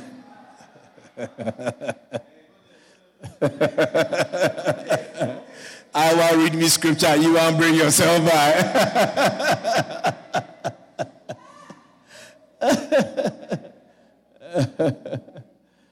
it's a beautiful place, I tell you.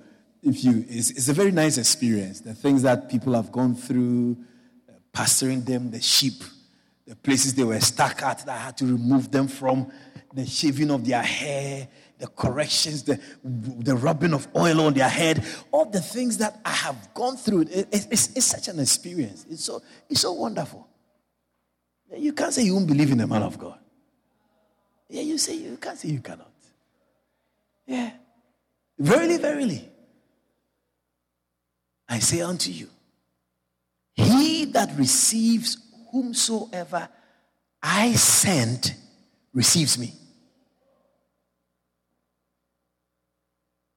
Are you with me? This is what the Bible says. So if you will receive the man of God, it means you are receiving God who sent him. There's nothing wrong about that. There's everything wrong when you don't receive the man of God that God has sent. It means that you have rejected God also. That's, that's why I'm saying that those that we are encouraging to join Give Thyself Fully, don't tell me you are going to pray about it. God would never hear that prayer. Pray something else. Because if you receive the one he has sent, he say you have received him. That's what it is. Hallelujah.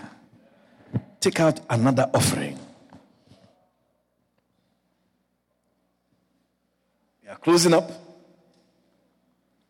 Somebody said tomorrow he will sleep all day. I said, no problem. Me too, I'll sleep all day.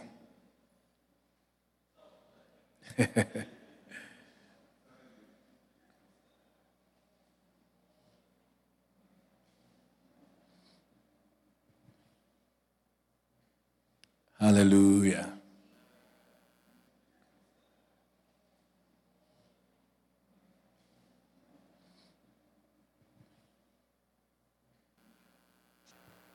In the days of Hitler and, and, and the German, the Holocaust, your name can be a Jewish name. Yeah, so, some, some people did that so that they could escape. They, they, they took over a regular name. Because if your name is Horowitz,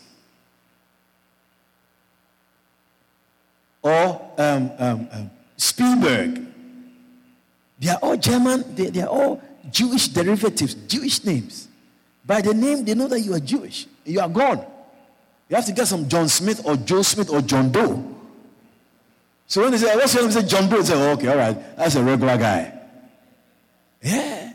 Stekelenburg. You mention a name that sounds Jewish, they know it's Jewish. You are gone. You are arrested. So a name, a man of God's name can also put people off. You have a banner and then you say the, the, the, the main speaker is this name. And people say, who is who that? Who's Collins? It's Collins. Who's that? Where is he from? Africa? You should be af- afraid of the, this Africa. You should be uh, you should be what? You should be careful of these Africans. How many African preachers do you know? Facebook, YouTube.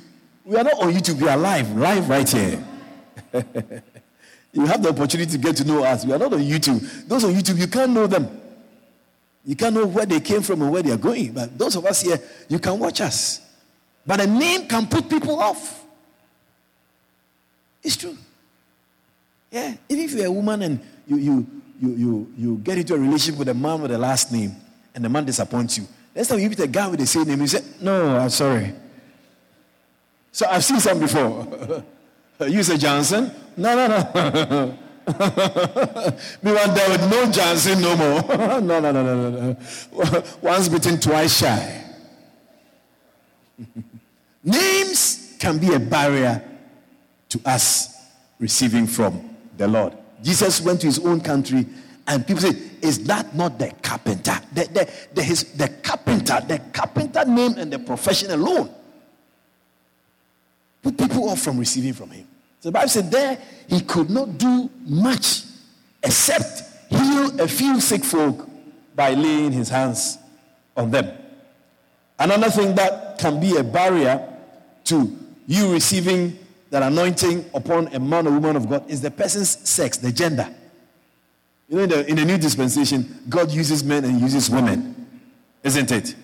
Yeah, He uses men and He uses women. One of the greatest uh, uh, anointed woman that lived so far has been Kathryn Kuhlman. God used her so much.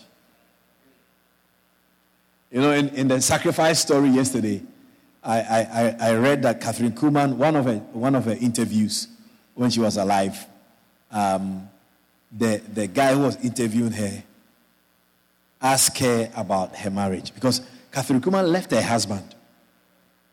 She left her husband. Are you there?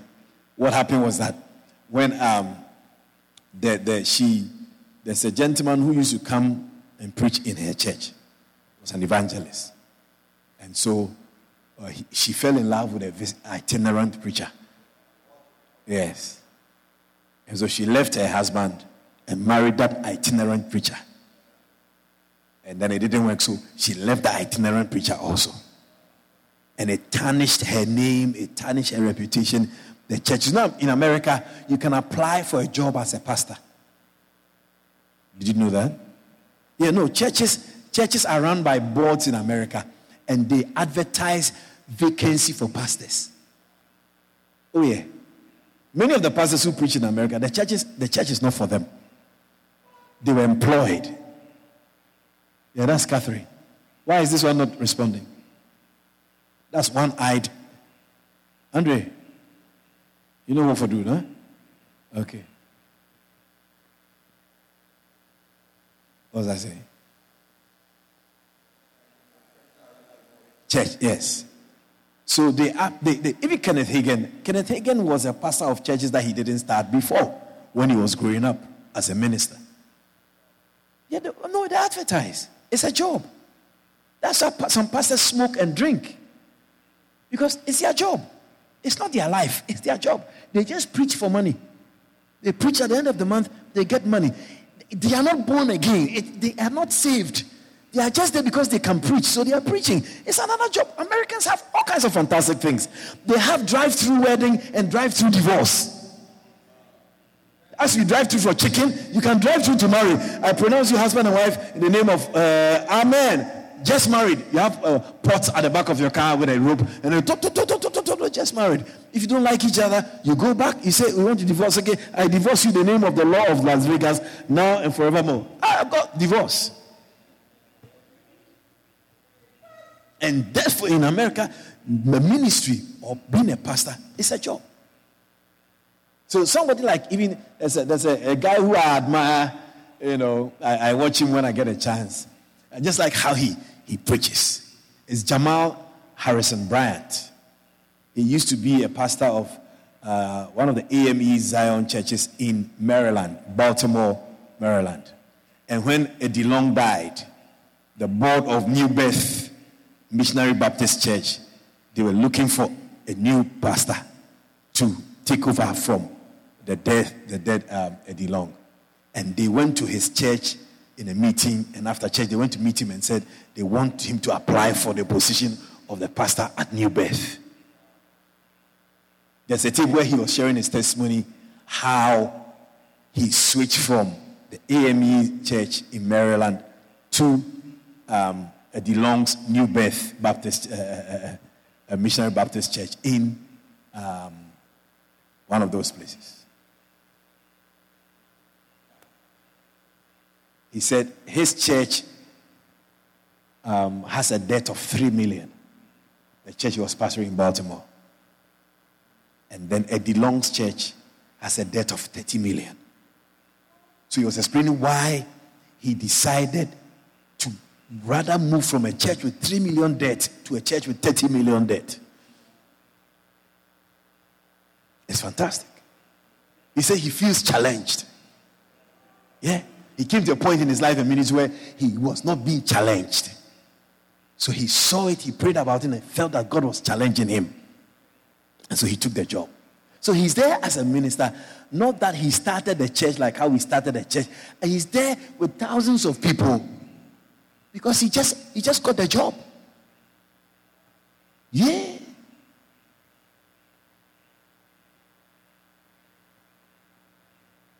So Kathryn was thrown out of the church world because she's a bad woman, a divorcee, and she like man, the Adam thing. So she was broken, and that is that is the process that people go through. You see, if you are going to bring forth fruit, you have to be a corn of seed that falls into the ground and die. and the death is not nice at all a lot of, you see, when you are dying, you, people reject you. And so she retreated to a small town to mind she own business. Nobody, if she's going to a church to preach, the people say, that woman shouldn't come here. We don't want to see her here. Many churches rejected her. So she just retreated to a small town. Then, after a few years, a church in a small town came to her and said they want her to be their pastor. He said, It's not true. You don't know who I am. It can't happen. They pleaded, they begged, they counseled her that you are the one we want to be a pastor of our. She couldn't believe it that God will give her another chance to pastor. And after careful deliberation, she took up the, the, the, the, offer. And that's where God started to take her from nothing to something. One of the greatest women of God in the history of Christianity thus far, Kathryn Kuhlman. Now, we didn't have time. I wanted to talk about six great men of God and how they got empowered, how they received anointing. One of such example is Kathryn Kuhlman and Benny Hinn. Benny Hinn went to Kathryn Kuhlman's meeting. In, in, the, in those days, like Benny Hinn also, Kathryn Kuhlman's meeting, they start 8 o'clock in the morning. By 4 o'clock, the, the place is packed. If you come at 8, you'll be outside. So Benny Hinn said he, he traveled from Canada to a meeting by Kathryn in the, in the States. Eh, the, the, the people, the traffic is amazing. He said he went, he was sitting somewhere, and in fact, the people he went with, as Kathryn was preaching, and he was he was listening and listening and listening. The people they were tired, they were even sleeping. He said he believes that that meeting he went to by Kathryn Kuhlman, that was when the, the Spirit of God dropped upon his life. I think he said at the point the power of God came upon him, he was crying. From that day, you see, she, she, she used to dress in white. She dresses in white. Anytime she's ministering, she dresses in white. And you see Benny Hinn, it's not that she adds some black, but she, when he started, he was always, always, always dressing in white. And the healings that Benny Hinn see and are seen in his ministry is the same amount of healing and even greater Kathryn experienced. Yeah, doctors will go to Kathryn Kuhlman's meeting and they want to assess the healing that people are claiming they are healed.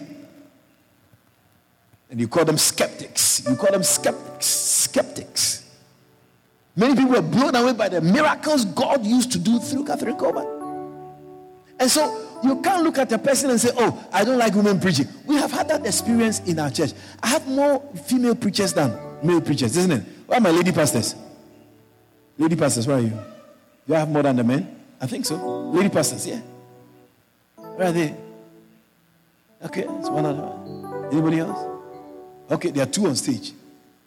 That's Benny. Beautiful man. Have you seen a man who's beautiful before? He's beautiful. These are my lady pastors. I have more female pastors than male pastors. And most of the time, or sometimes, you hear one, one, one time where people say, Oh, I don't go to a church that a woman is preaching. Okay, so when you are dying and a woman is there, don't, don't, don't, don't, don't allow her to save you. If you go to a hospital and the doctor is a woman, just tell her, I want to, I will die rather than allowing a woman to touch me. Say that also. If you enter into a, a plane and the pilot is a woman, get out of the plane then. You can't look at a person's gender, the gender of an individual, to decide whether the anointing on them is right, whether they are qualified, whether they can preach. Those things don't come when it comes to spiritual things. That is not to give the woman uh, the, the, headship, but God can use them also. Ladies, are you listening to me? It doesn't make you big, oh. You are still on that side there. You're still chilling. I should say it again. Thank you very much. Yeah, a lot of female pastors. Yeah, so when you see me talking about women, women, women, it's not like I, I hate women. No. I have plenty of women in the church. Yeah, yeah, preaching here, doing all kinds of things. Oh, very, very helpful and effective in my ministry so far. So the name of an individual can be a barrier to you to you from receiving. To chalak. Chalak, if you want to chalak, you have to forget about what you're looking at. The name shouldn't matter. The gender shouldn't matter. What you need is the spirit. The anointing is what you need. You see, that is what happened to Peter. There's a movie I watched. I'll come back to Kathryn Kuhlman. There's a movie that I watched, a series on Netflix, Maria Magdalena. If, you, if anybody any one of you had time to watch it, you probably understand what I'm trying to say. Maria Magdalena, beautiful. The, the, the series portrayed Mary Magdalene, who is not spoken of that much. Maybe because she, she was a lady or she was a woman among the guys. But when you see the portrayal of her life before she met Jesus and after she met Jesus, you can understand why Peter used to not like her. Because she always. When they meet, the men meet with Jesus, no one will be there. You see, Mary Magdalene will be there too. And then ask, when everybody is quiet, she's the one who's talking and asking questions. So Peter used to know, Peter, if you watch this, Peter used to look at her, this girl. Women are not allowed. Women, women. That's Maria Magdalena. Look for it on, on Netflix. I'm sure it's still there. It's a, it's a lot of series. How many? It's, it's 60. 60 of about 20 minutes each or 30 minutes each. I, lo- I watch it for weeks. Beautiful, beautiful movie on Netflix. 45 minutes by 60. You can see it's weeks you use. Yeah, and it's not English, but it's, it's, it's a very it's a very inspiring, revelatory movie. Maria Magdalena. It's eye-opening. They portray the role of Mary Magdalene in the life of Jesus Christ. You see, sometimes when, when the guys have Jesus will send out the guys, and Mary will come and sit down and be talking to, to, to Jesus. When they come, they see Mary there. They, we see they start talking among themselves. You see she? You see she? You see she? She up. She fast. She fast. Like that. But when Jesus rose from the dead, she was the one he showed himself to. When she went to tell Peter, they said, Don't worry, she. I want to go see for myself. No, she, she, she like talk. Let me go see what's going on. So Peter and John, they ran to the tomb. Because when Mary came to the tomb, they said they didn't believe it because they didn't like her. They know who she was. Some woman with some demons, and, and then she got she got delivered. And look at how now she's so prominent and has a voice around. And Jesus was such that he, Jesus wouldn't say anything. Would just allow it. Would just allow Mary to flow. You see that how the boys were irritated by her. And Jesus wouldn't say anything. He just allow her to flow. Come and sit right next to him on the floor like that.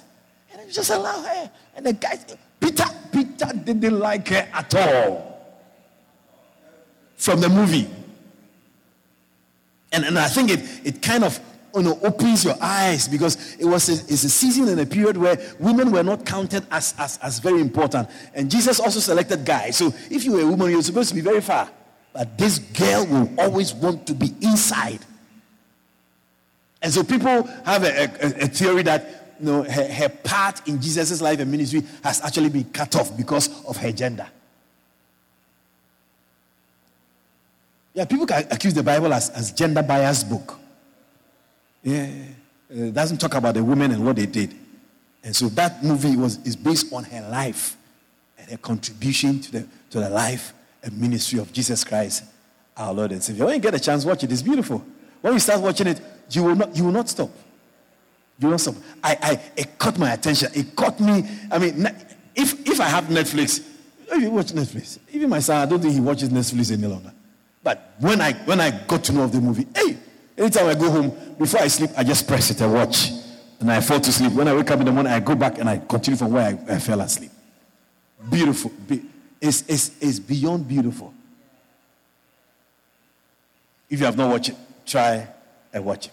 And so, Kathryn, when Kathryn was being interviewed in the room, I read that when the guy who was interviewing her asked her about her marriage,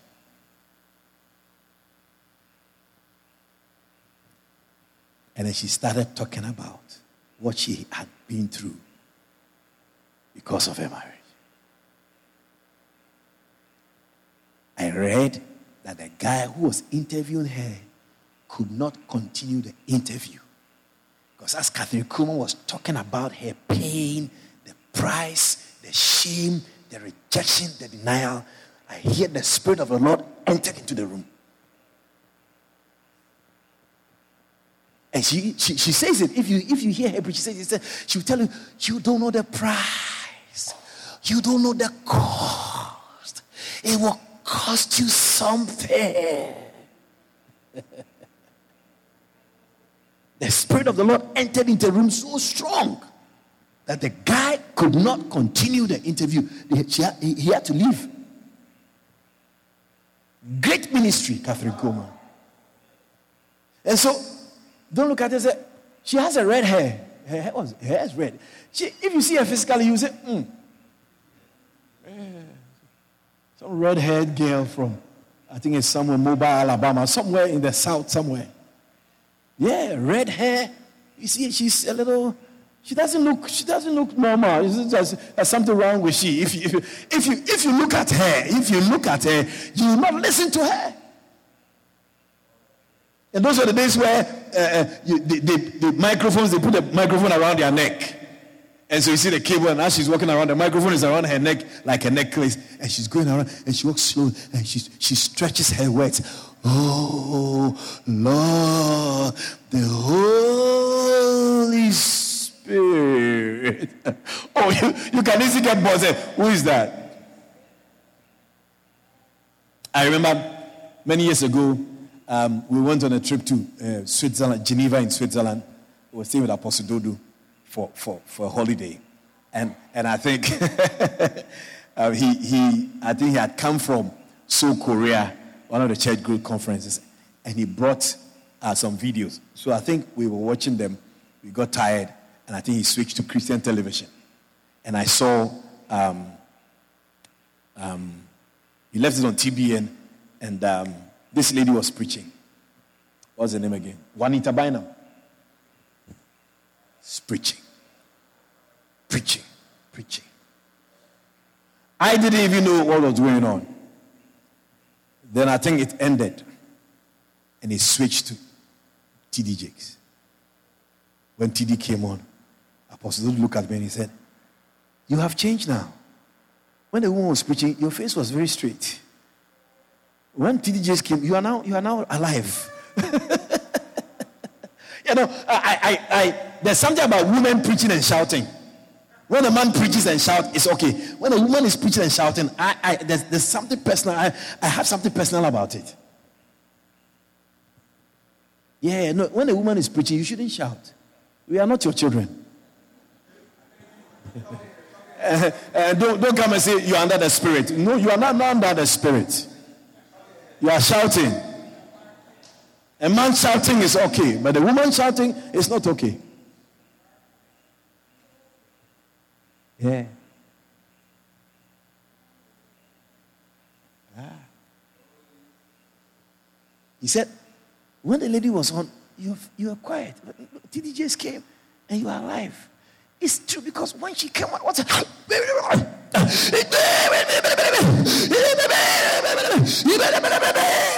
said, what is, what is all of that? A woman should be a lady. A woman should, should you know, a woman should be soft and nice and sweet and Oh, praise the Lord. Hallelujah. Oh, yeah. And lady shouldn't be God, God. No. It's less attractive. Yeah. Ladies are so, so, supposed to be nice and sweet and gentle. Hmm. So if you're a woman preacher here, you shout, please stop shouting. It makes you a fearful human being. Hallelujah. So your name, your sex, and your tribe or your race. Your race. I know people go to a church because the pastor is an Indian. And I know people go to the church because the pastor is an African. They, Guyana is very uh, segregated, just like America. Depending on the race of the pastor, the church is filled with more of the pastor's race. Yeah. And just a few who, a few churches where you see that the pastor is, is, is a black, is a Negro guy, and the church is more than half uh, colored people or Indians. Yeah.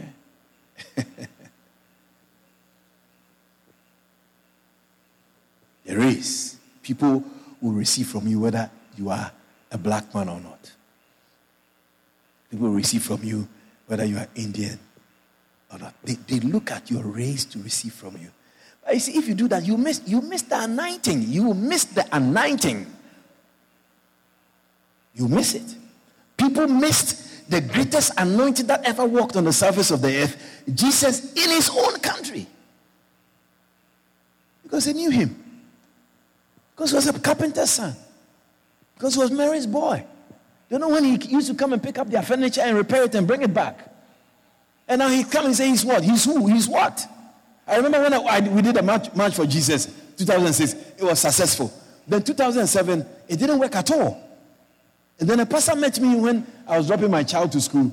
And he said that, you know what, I should come and then, you know, see him or he's going to have breakfast with one, one, one apostle and that I should come. He'll build bridges for me.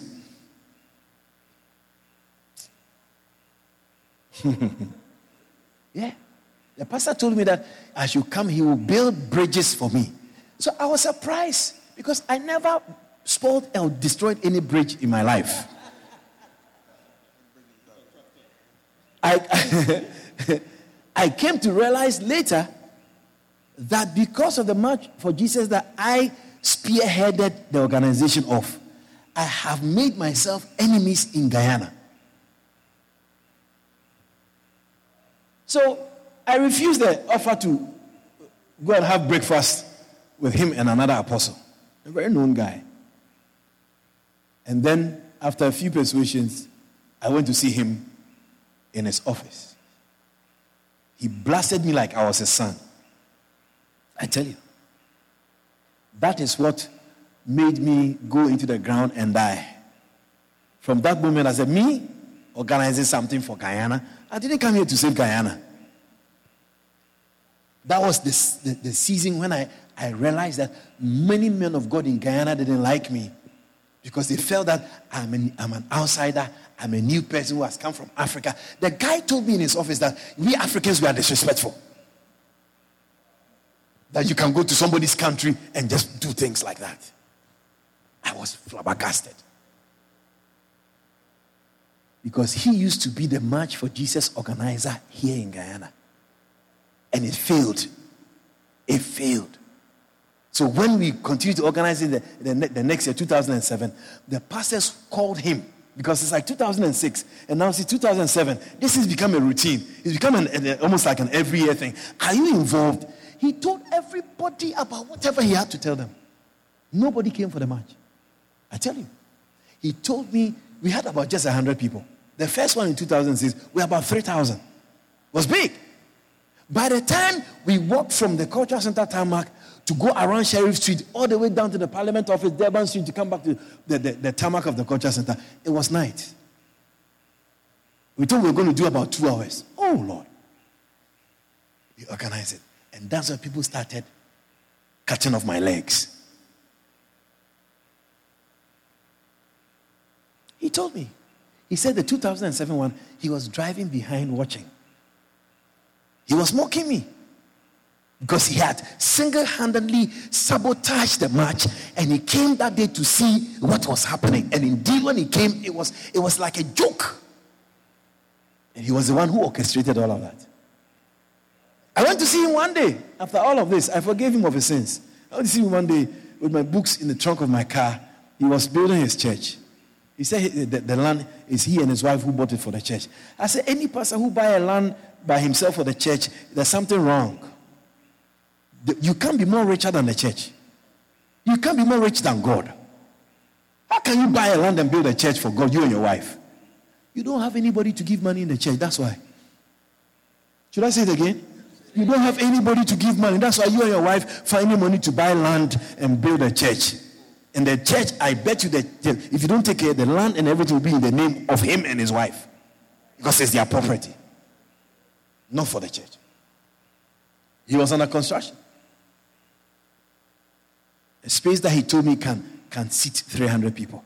I said it's not true. He did a square, square area, square area, and he said every person uh, will, will, will occupy this. I said it's not true. The space I saw and the space of, of my church then in East La Penitence, my church in East La Penitence, which hardly can seat 300 people, was far bigger than that space he had. He was arguing with me that that place can sit 300. You should look at the service on Facebook. God have mercy. You can easily laugh and mock at him too. Yeah. I, I, I sat down, took out my pastor's books. I said, Church growth, mega church, catch the anointing, lay people in the ministry. He looked at them, looked at them, looked at them, looked through all of it. Then he said, none, none of it interests him. As you are buying the Macarius, you have the Macarius in the house. He didn't buy even one. Telling me will build bridges for me. Yeah. Years later, we met at Success Elementary School.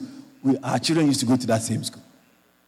And then he came to sit in my car one day and he heard I was playing a, a message by a video by um, my pastor, one of the Iron Sharpenet Iron conferences then.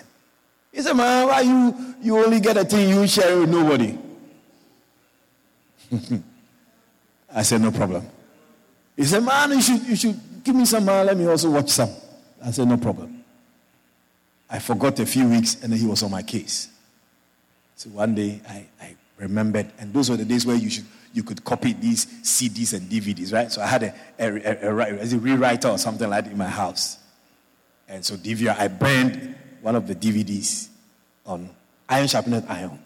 The conference, the theme was the foundations of ministry. So I burned it and I gave it to him. A week later, he told me, Why did I give him a, a new converts, a, a new converts message? He said the message was for uh, early Christians, new converts. Kindergarten, kindergarten. I'm sure he was expecting some shouting, preaching, and some things. That, that's probably what he was expecting. Yeah. Iron Sharpened Iron Conference that thousands and thousands of people came from all over the world to hear my pastor preach foundations of ministry. If only you listen to it carefully, you see that your foundation is a bad foundation. You don't even have any foundation. He's a pastor who one day he was preaching in his church, where his church is. Thieves went to the church, took off his ring and his gold chain, and they ran away. because when he's preaching, he has gold around him, fat gold ring, fat chain. He was preaching on stage, and thieves entered the church. For thief to, can you think a thief can enter here and come and take my gold chain from me?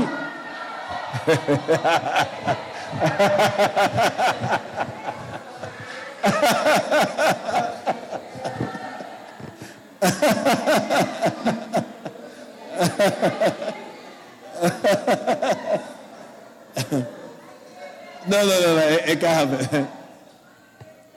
One, day, one day, um, mommy, you know, mommy usually goes. So she went home, and then she called me and said that she hears some people at the back of her house. You know, no, normally, when she tells me those things, I just because you know, women, every little sound they say is something. So when he says something, I don't mind her. So she kept harassing my phone. That she hear people talking and moving at the back of our house. There's a big alleyway between the, uh, uh, the, our house and the house behind us. So I called Goldie. Kami was also with Aha. And then we went, we went to the house. When we were turning the corner to the house, we saw a. Who is that? Is who? we saw some two guys coming out from that passage, the alleyway. And go, where's Goldie? Goldie, come, Goldie, come, come, come, come, Goldie. Come.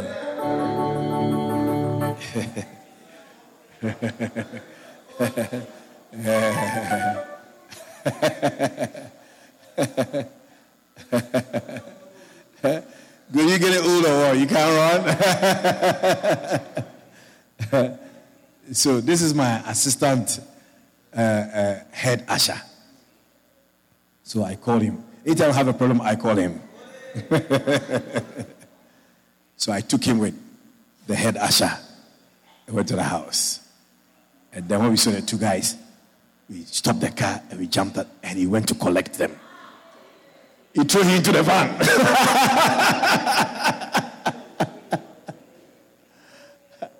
because the question was, what are you doing at the back of a house at midnight?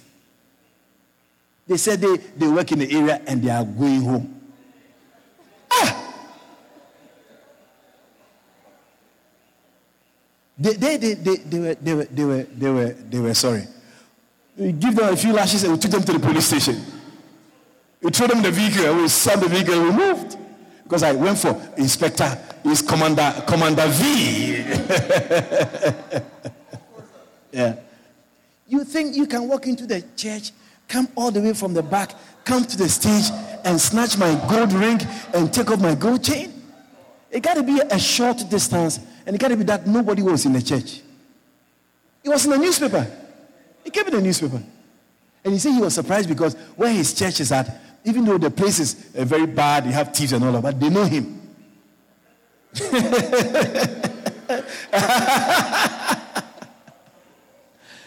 Thank you, Goldie. He has a gun, you know, be careful of him. Uh, he's a licensed firearm holder. Big gun. The one you see Muhammad people they carry.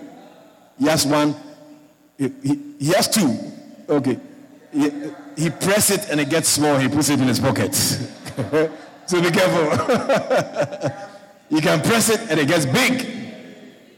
Uh, uh, so please don't don't let him rough you. If you if you if you if you misbehave, he will he will send you to the back.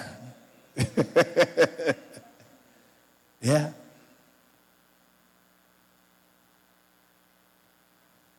Yeah. Your race. He said, I'm an African. I've come here. And I've come to, I'm trying to come and what? What am I trying to do here? What am I trying to say? In fact, he said, I, I, I saw one of your, your apostles' books, Ministerial Ethics. You don't read the book or what? That day in his office, it wasn't easy for me. I was so surprised the man had the audacity and authority. Of course, he's Guyanese and I'm not Guyanese. So I have come into his space to try and change the country when he is here. If God wants to change the country, it is through him that the country will be changed, not through me, a foreigner. And that is the same response you even get with the Give Thyself Holy Association. People ask, Who is he? I don't know him. Collins? It's not Collins, it's Collins. Collins? Yeah. C for care.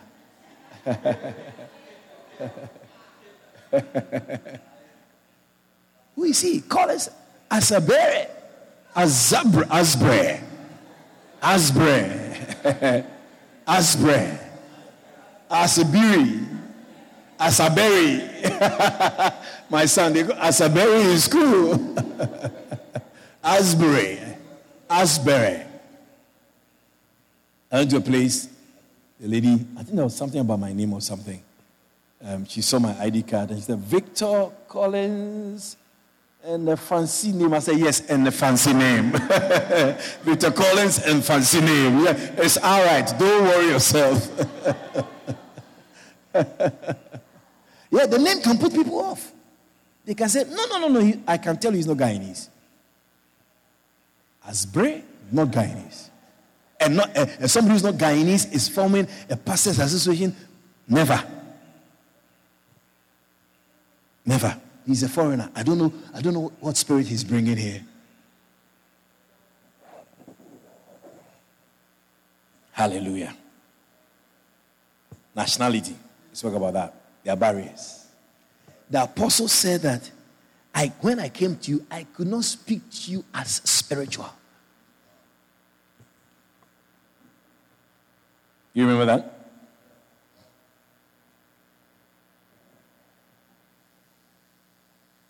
He said, but as carnal. People are carnal because they don't discern spiritually what God is doing. Jesus said it to the Jews. He said, Jerusalem, Jerusalem, Jerusalem, you who killed the prophets that are sent to you. He says, You will never see me until you say, Blessed is he who comes in the name of the Lord. Because it's like if you are coming in the name of the Lord, you must be known. Everything that we expect that you should come with, you should come with that. Otherwise, no matter what you carry, we don't want it. But you see, I, I, I met a pastor in Trinidad a few years ago.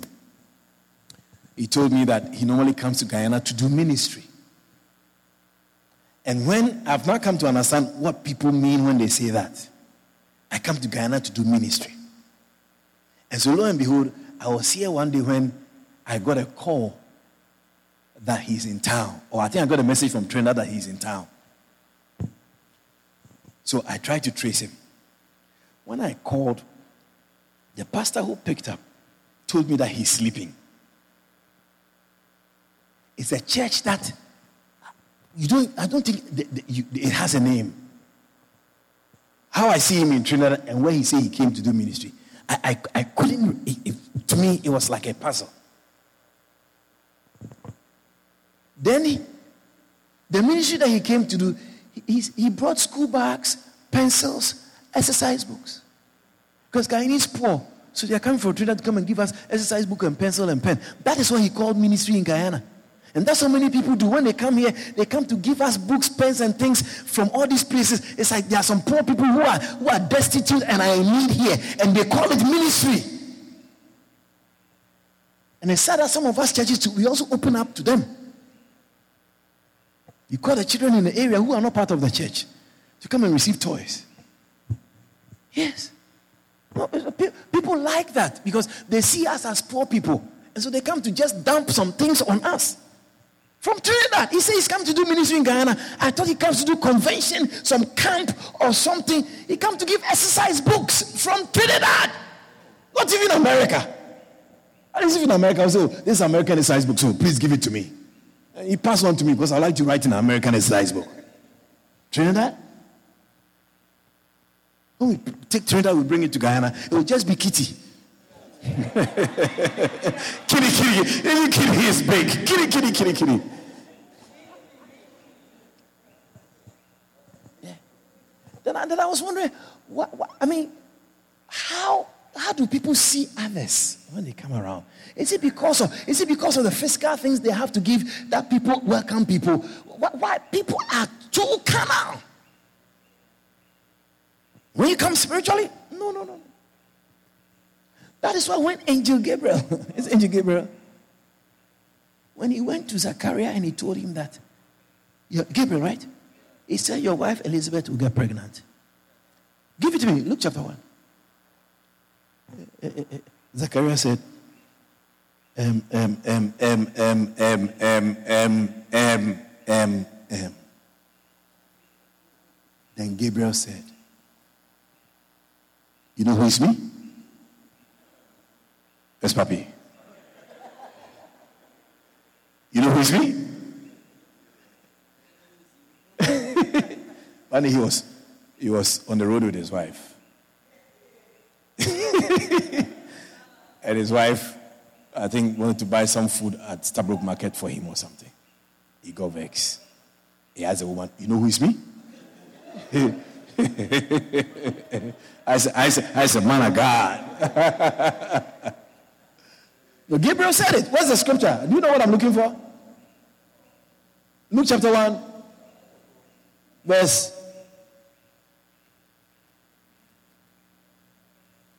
Who is that? Who's, who's, the, who's on the driving seat? Luke 131, Bible school students.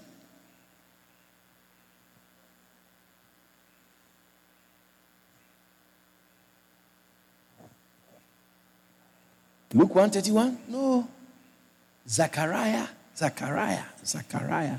You see, you, you, you are like a parrot. You are not watching what the people are telling you. Luke chapter 1. When, when uh, Zachariah met, uh, uh, Gabriel met Zachariah in the temple.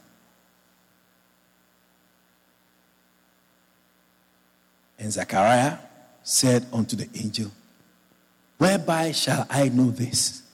For I am an old man, and me girlfriend, me wife, me wife is well stricken in years. That's a way of saying that he old, he old geezer. It's not Crowley's Bible, so you know, you know, but if it was Crowley's Bible, say, eh, a midwife is an old geezer. old lady. 19.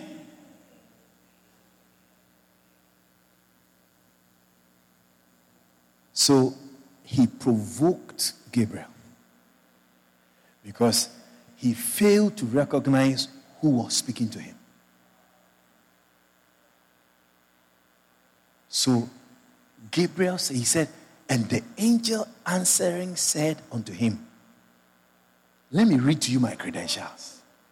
I am Gabriel that stand in the presence of God. You hear what I tell you? I am Gabriel who stands in the presence of God, and I'm sent to speak unto thee to show thee these glad tidings. What you devil, you know who is me? The barrier is too much. The doubt, the skepticism, the suspicions, the doubts. Can people's age, people's gender, people's color, people's nationality, people's names. It prevents you from receiving what God has purpose for you.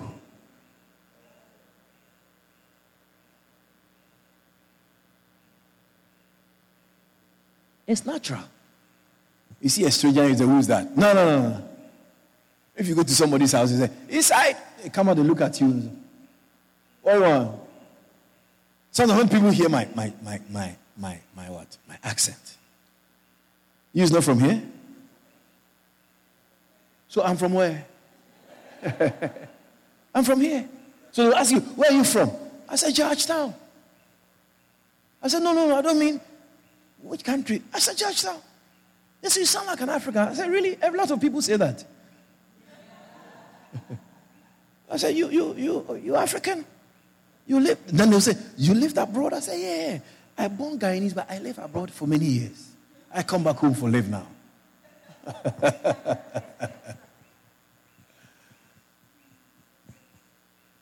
if you ever encounter real estate agents,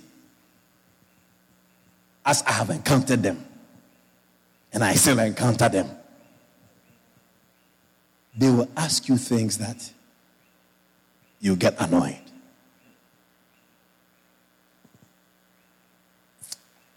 I went somewhere looking at some properties, and the owner of the place said, If I'm interested, she's giving me a form to fill.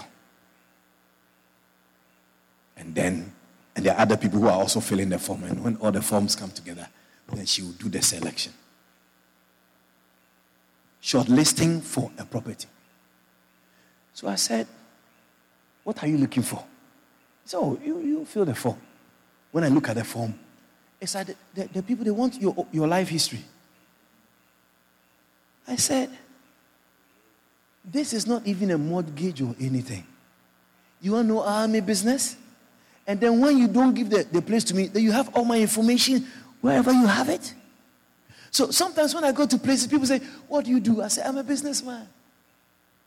They say, What business? I say, I buy and sell. They say, What? I say, Phones. Phone cards. Now, I've learned in Guyana not to give people the right information. Because people like tag.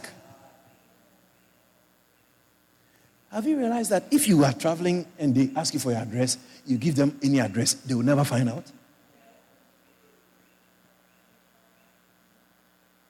Yeah. If you give them the right address, you are it's possible the thieves will follow you to your house. It happens in Guyana. I hardly give people my real address. I hardly. Why you won't know me business?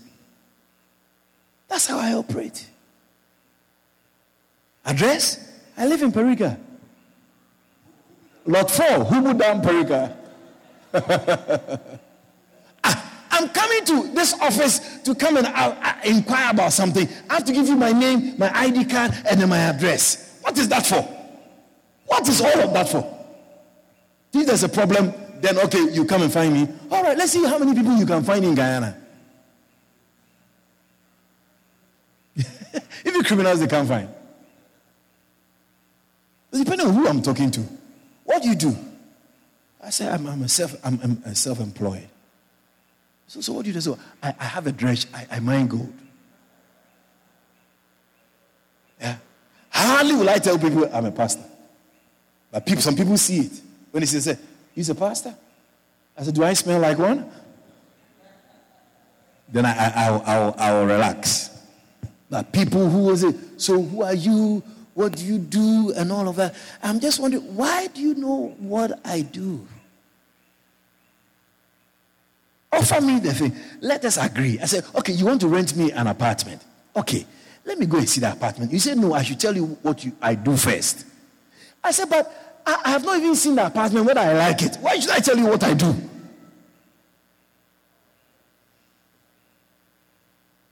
It's when I say I like it, then it's okay if you like it. These are the terms and conditions. Not when I want to go and see it. I want to go and see it too. I should tell you the work I do. What would that, what would that do uh, about what coming to see the place? It's fantastic. So I have learned in Guyana to really live with wisdom, wise as a serpent, gentle as a dove. Yeah, yeah, yeah. You know, when we were building the office block here, I was hearing the people, ADC people came and said, Where's my permit? I said, Who builds things in Guyana with a permit? You should ask them, How many people build things with permit in Guyana? Go to the squatting areas. They build houses with air conditioning inside. They don't have permit. They don't have even transport. Yes. Big car and on the dam where the excavator is supposed to use to dig out and clean the canal. People have built houses there with air conditioning. They don't have a house lot. They have electricity. Big houses. Yeah. yeah. They have a titan on the dam. Nightclubs on the dam. Internet on the dam, but you can't get internet in your house. Then when I'm building a church, you come here to come and tell me, where is my permit? I said, my permit comes from the Lord who made heaven and earth. It's just because of procedures, then we apply for a permit. But as I'm applying for permit, already, I'm already finishing the building. If you like, don't give it to me. I finished. Come and break it down. Because when the, when the application comes to you, I have to be running behind you for months. Stressful. So the guy came, he said, uh, permit, permit. I told the NDC girl, I said, you know, because I was trying to do the plan with an NDC girl. I said, you know, that girl is not doing my plan, you know. For two years now, she won't draw me plan for me. He said, yeah, yeah, yeah, Pastor, Pastor, I can talk to she. I said, you know what? Ah, so let me do it. And I said, yeah, man, you I must come to the office. I said, no problem. I'm going to come.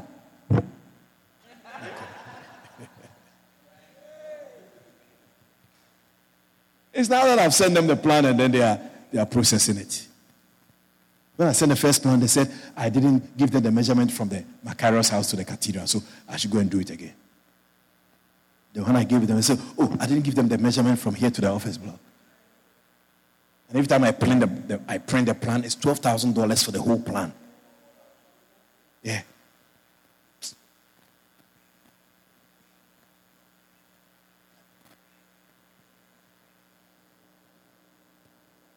Have to be wise in Guyana, I tell you. And so I, I don't tell people what I do. If you find out, that's fine. If I if my spirit take you, I'll tell you what I do. hey, I'll tell you what I do. Otherwise, oh, this, that, that, oh, no problem. You cry. Recently, I met a guy and he said, You work at the embassy? I said, Yes. I said, Suriname? Or, uh, or, I said, No, British embassy, not Suriname, British embassy. British High Commissioner. I'm the British High Commissioner to Guyana. yeah, what you want to know, I will give you to know. You like tag, you like mind people business. Can you believe that if I'm telling everybody what I do, where I live, what I do, I'll, I'll be a public man. Everybody will know something. Yeah. What are you going to do with it? If I tell it, tell you where. Yeah. If my church members, many people don't even know where I live. Yeah, many church members don't even know where I live. Why do you know where I live? Why do you know where I live? You don't mind me business? That's a big man, you know. You, don't mind, you have my big man business. yeah, there's a lot of things I don't let church members know. Because it's, it's not important. What is important is the spiritual relationship we have and ministering to you. You don't have to know where I live, the kind of house I live in, whether there's toilet or not, whether there's swimming pool or not. That has nothing to do with ministering to you and laying my hands on you. Because some of you, when you come to my house, you talk. You gonna talk. Yeah, you talk bad. So I want to save you from curses. See what the man of God has and talking about it. Yeah. Hallelujah. So the man of God that God presents to you, you have to take away all the barriers so you can receive. Amen. Let's stand, please. We believe you have been blessed by the powerful teaching of God's Word.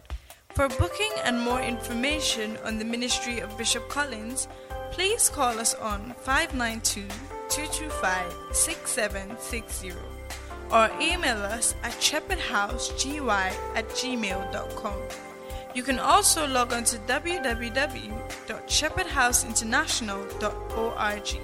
God richly bless you.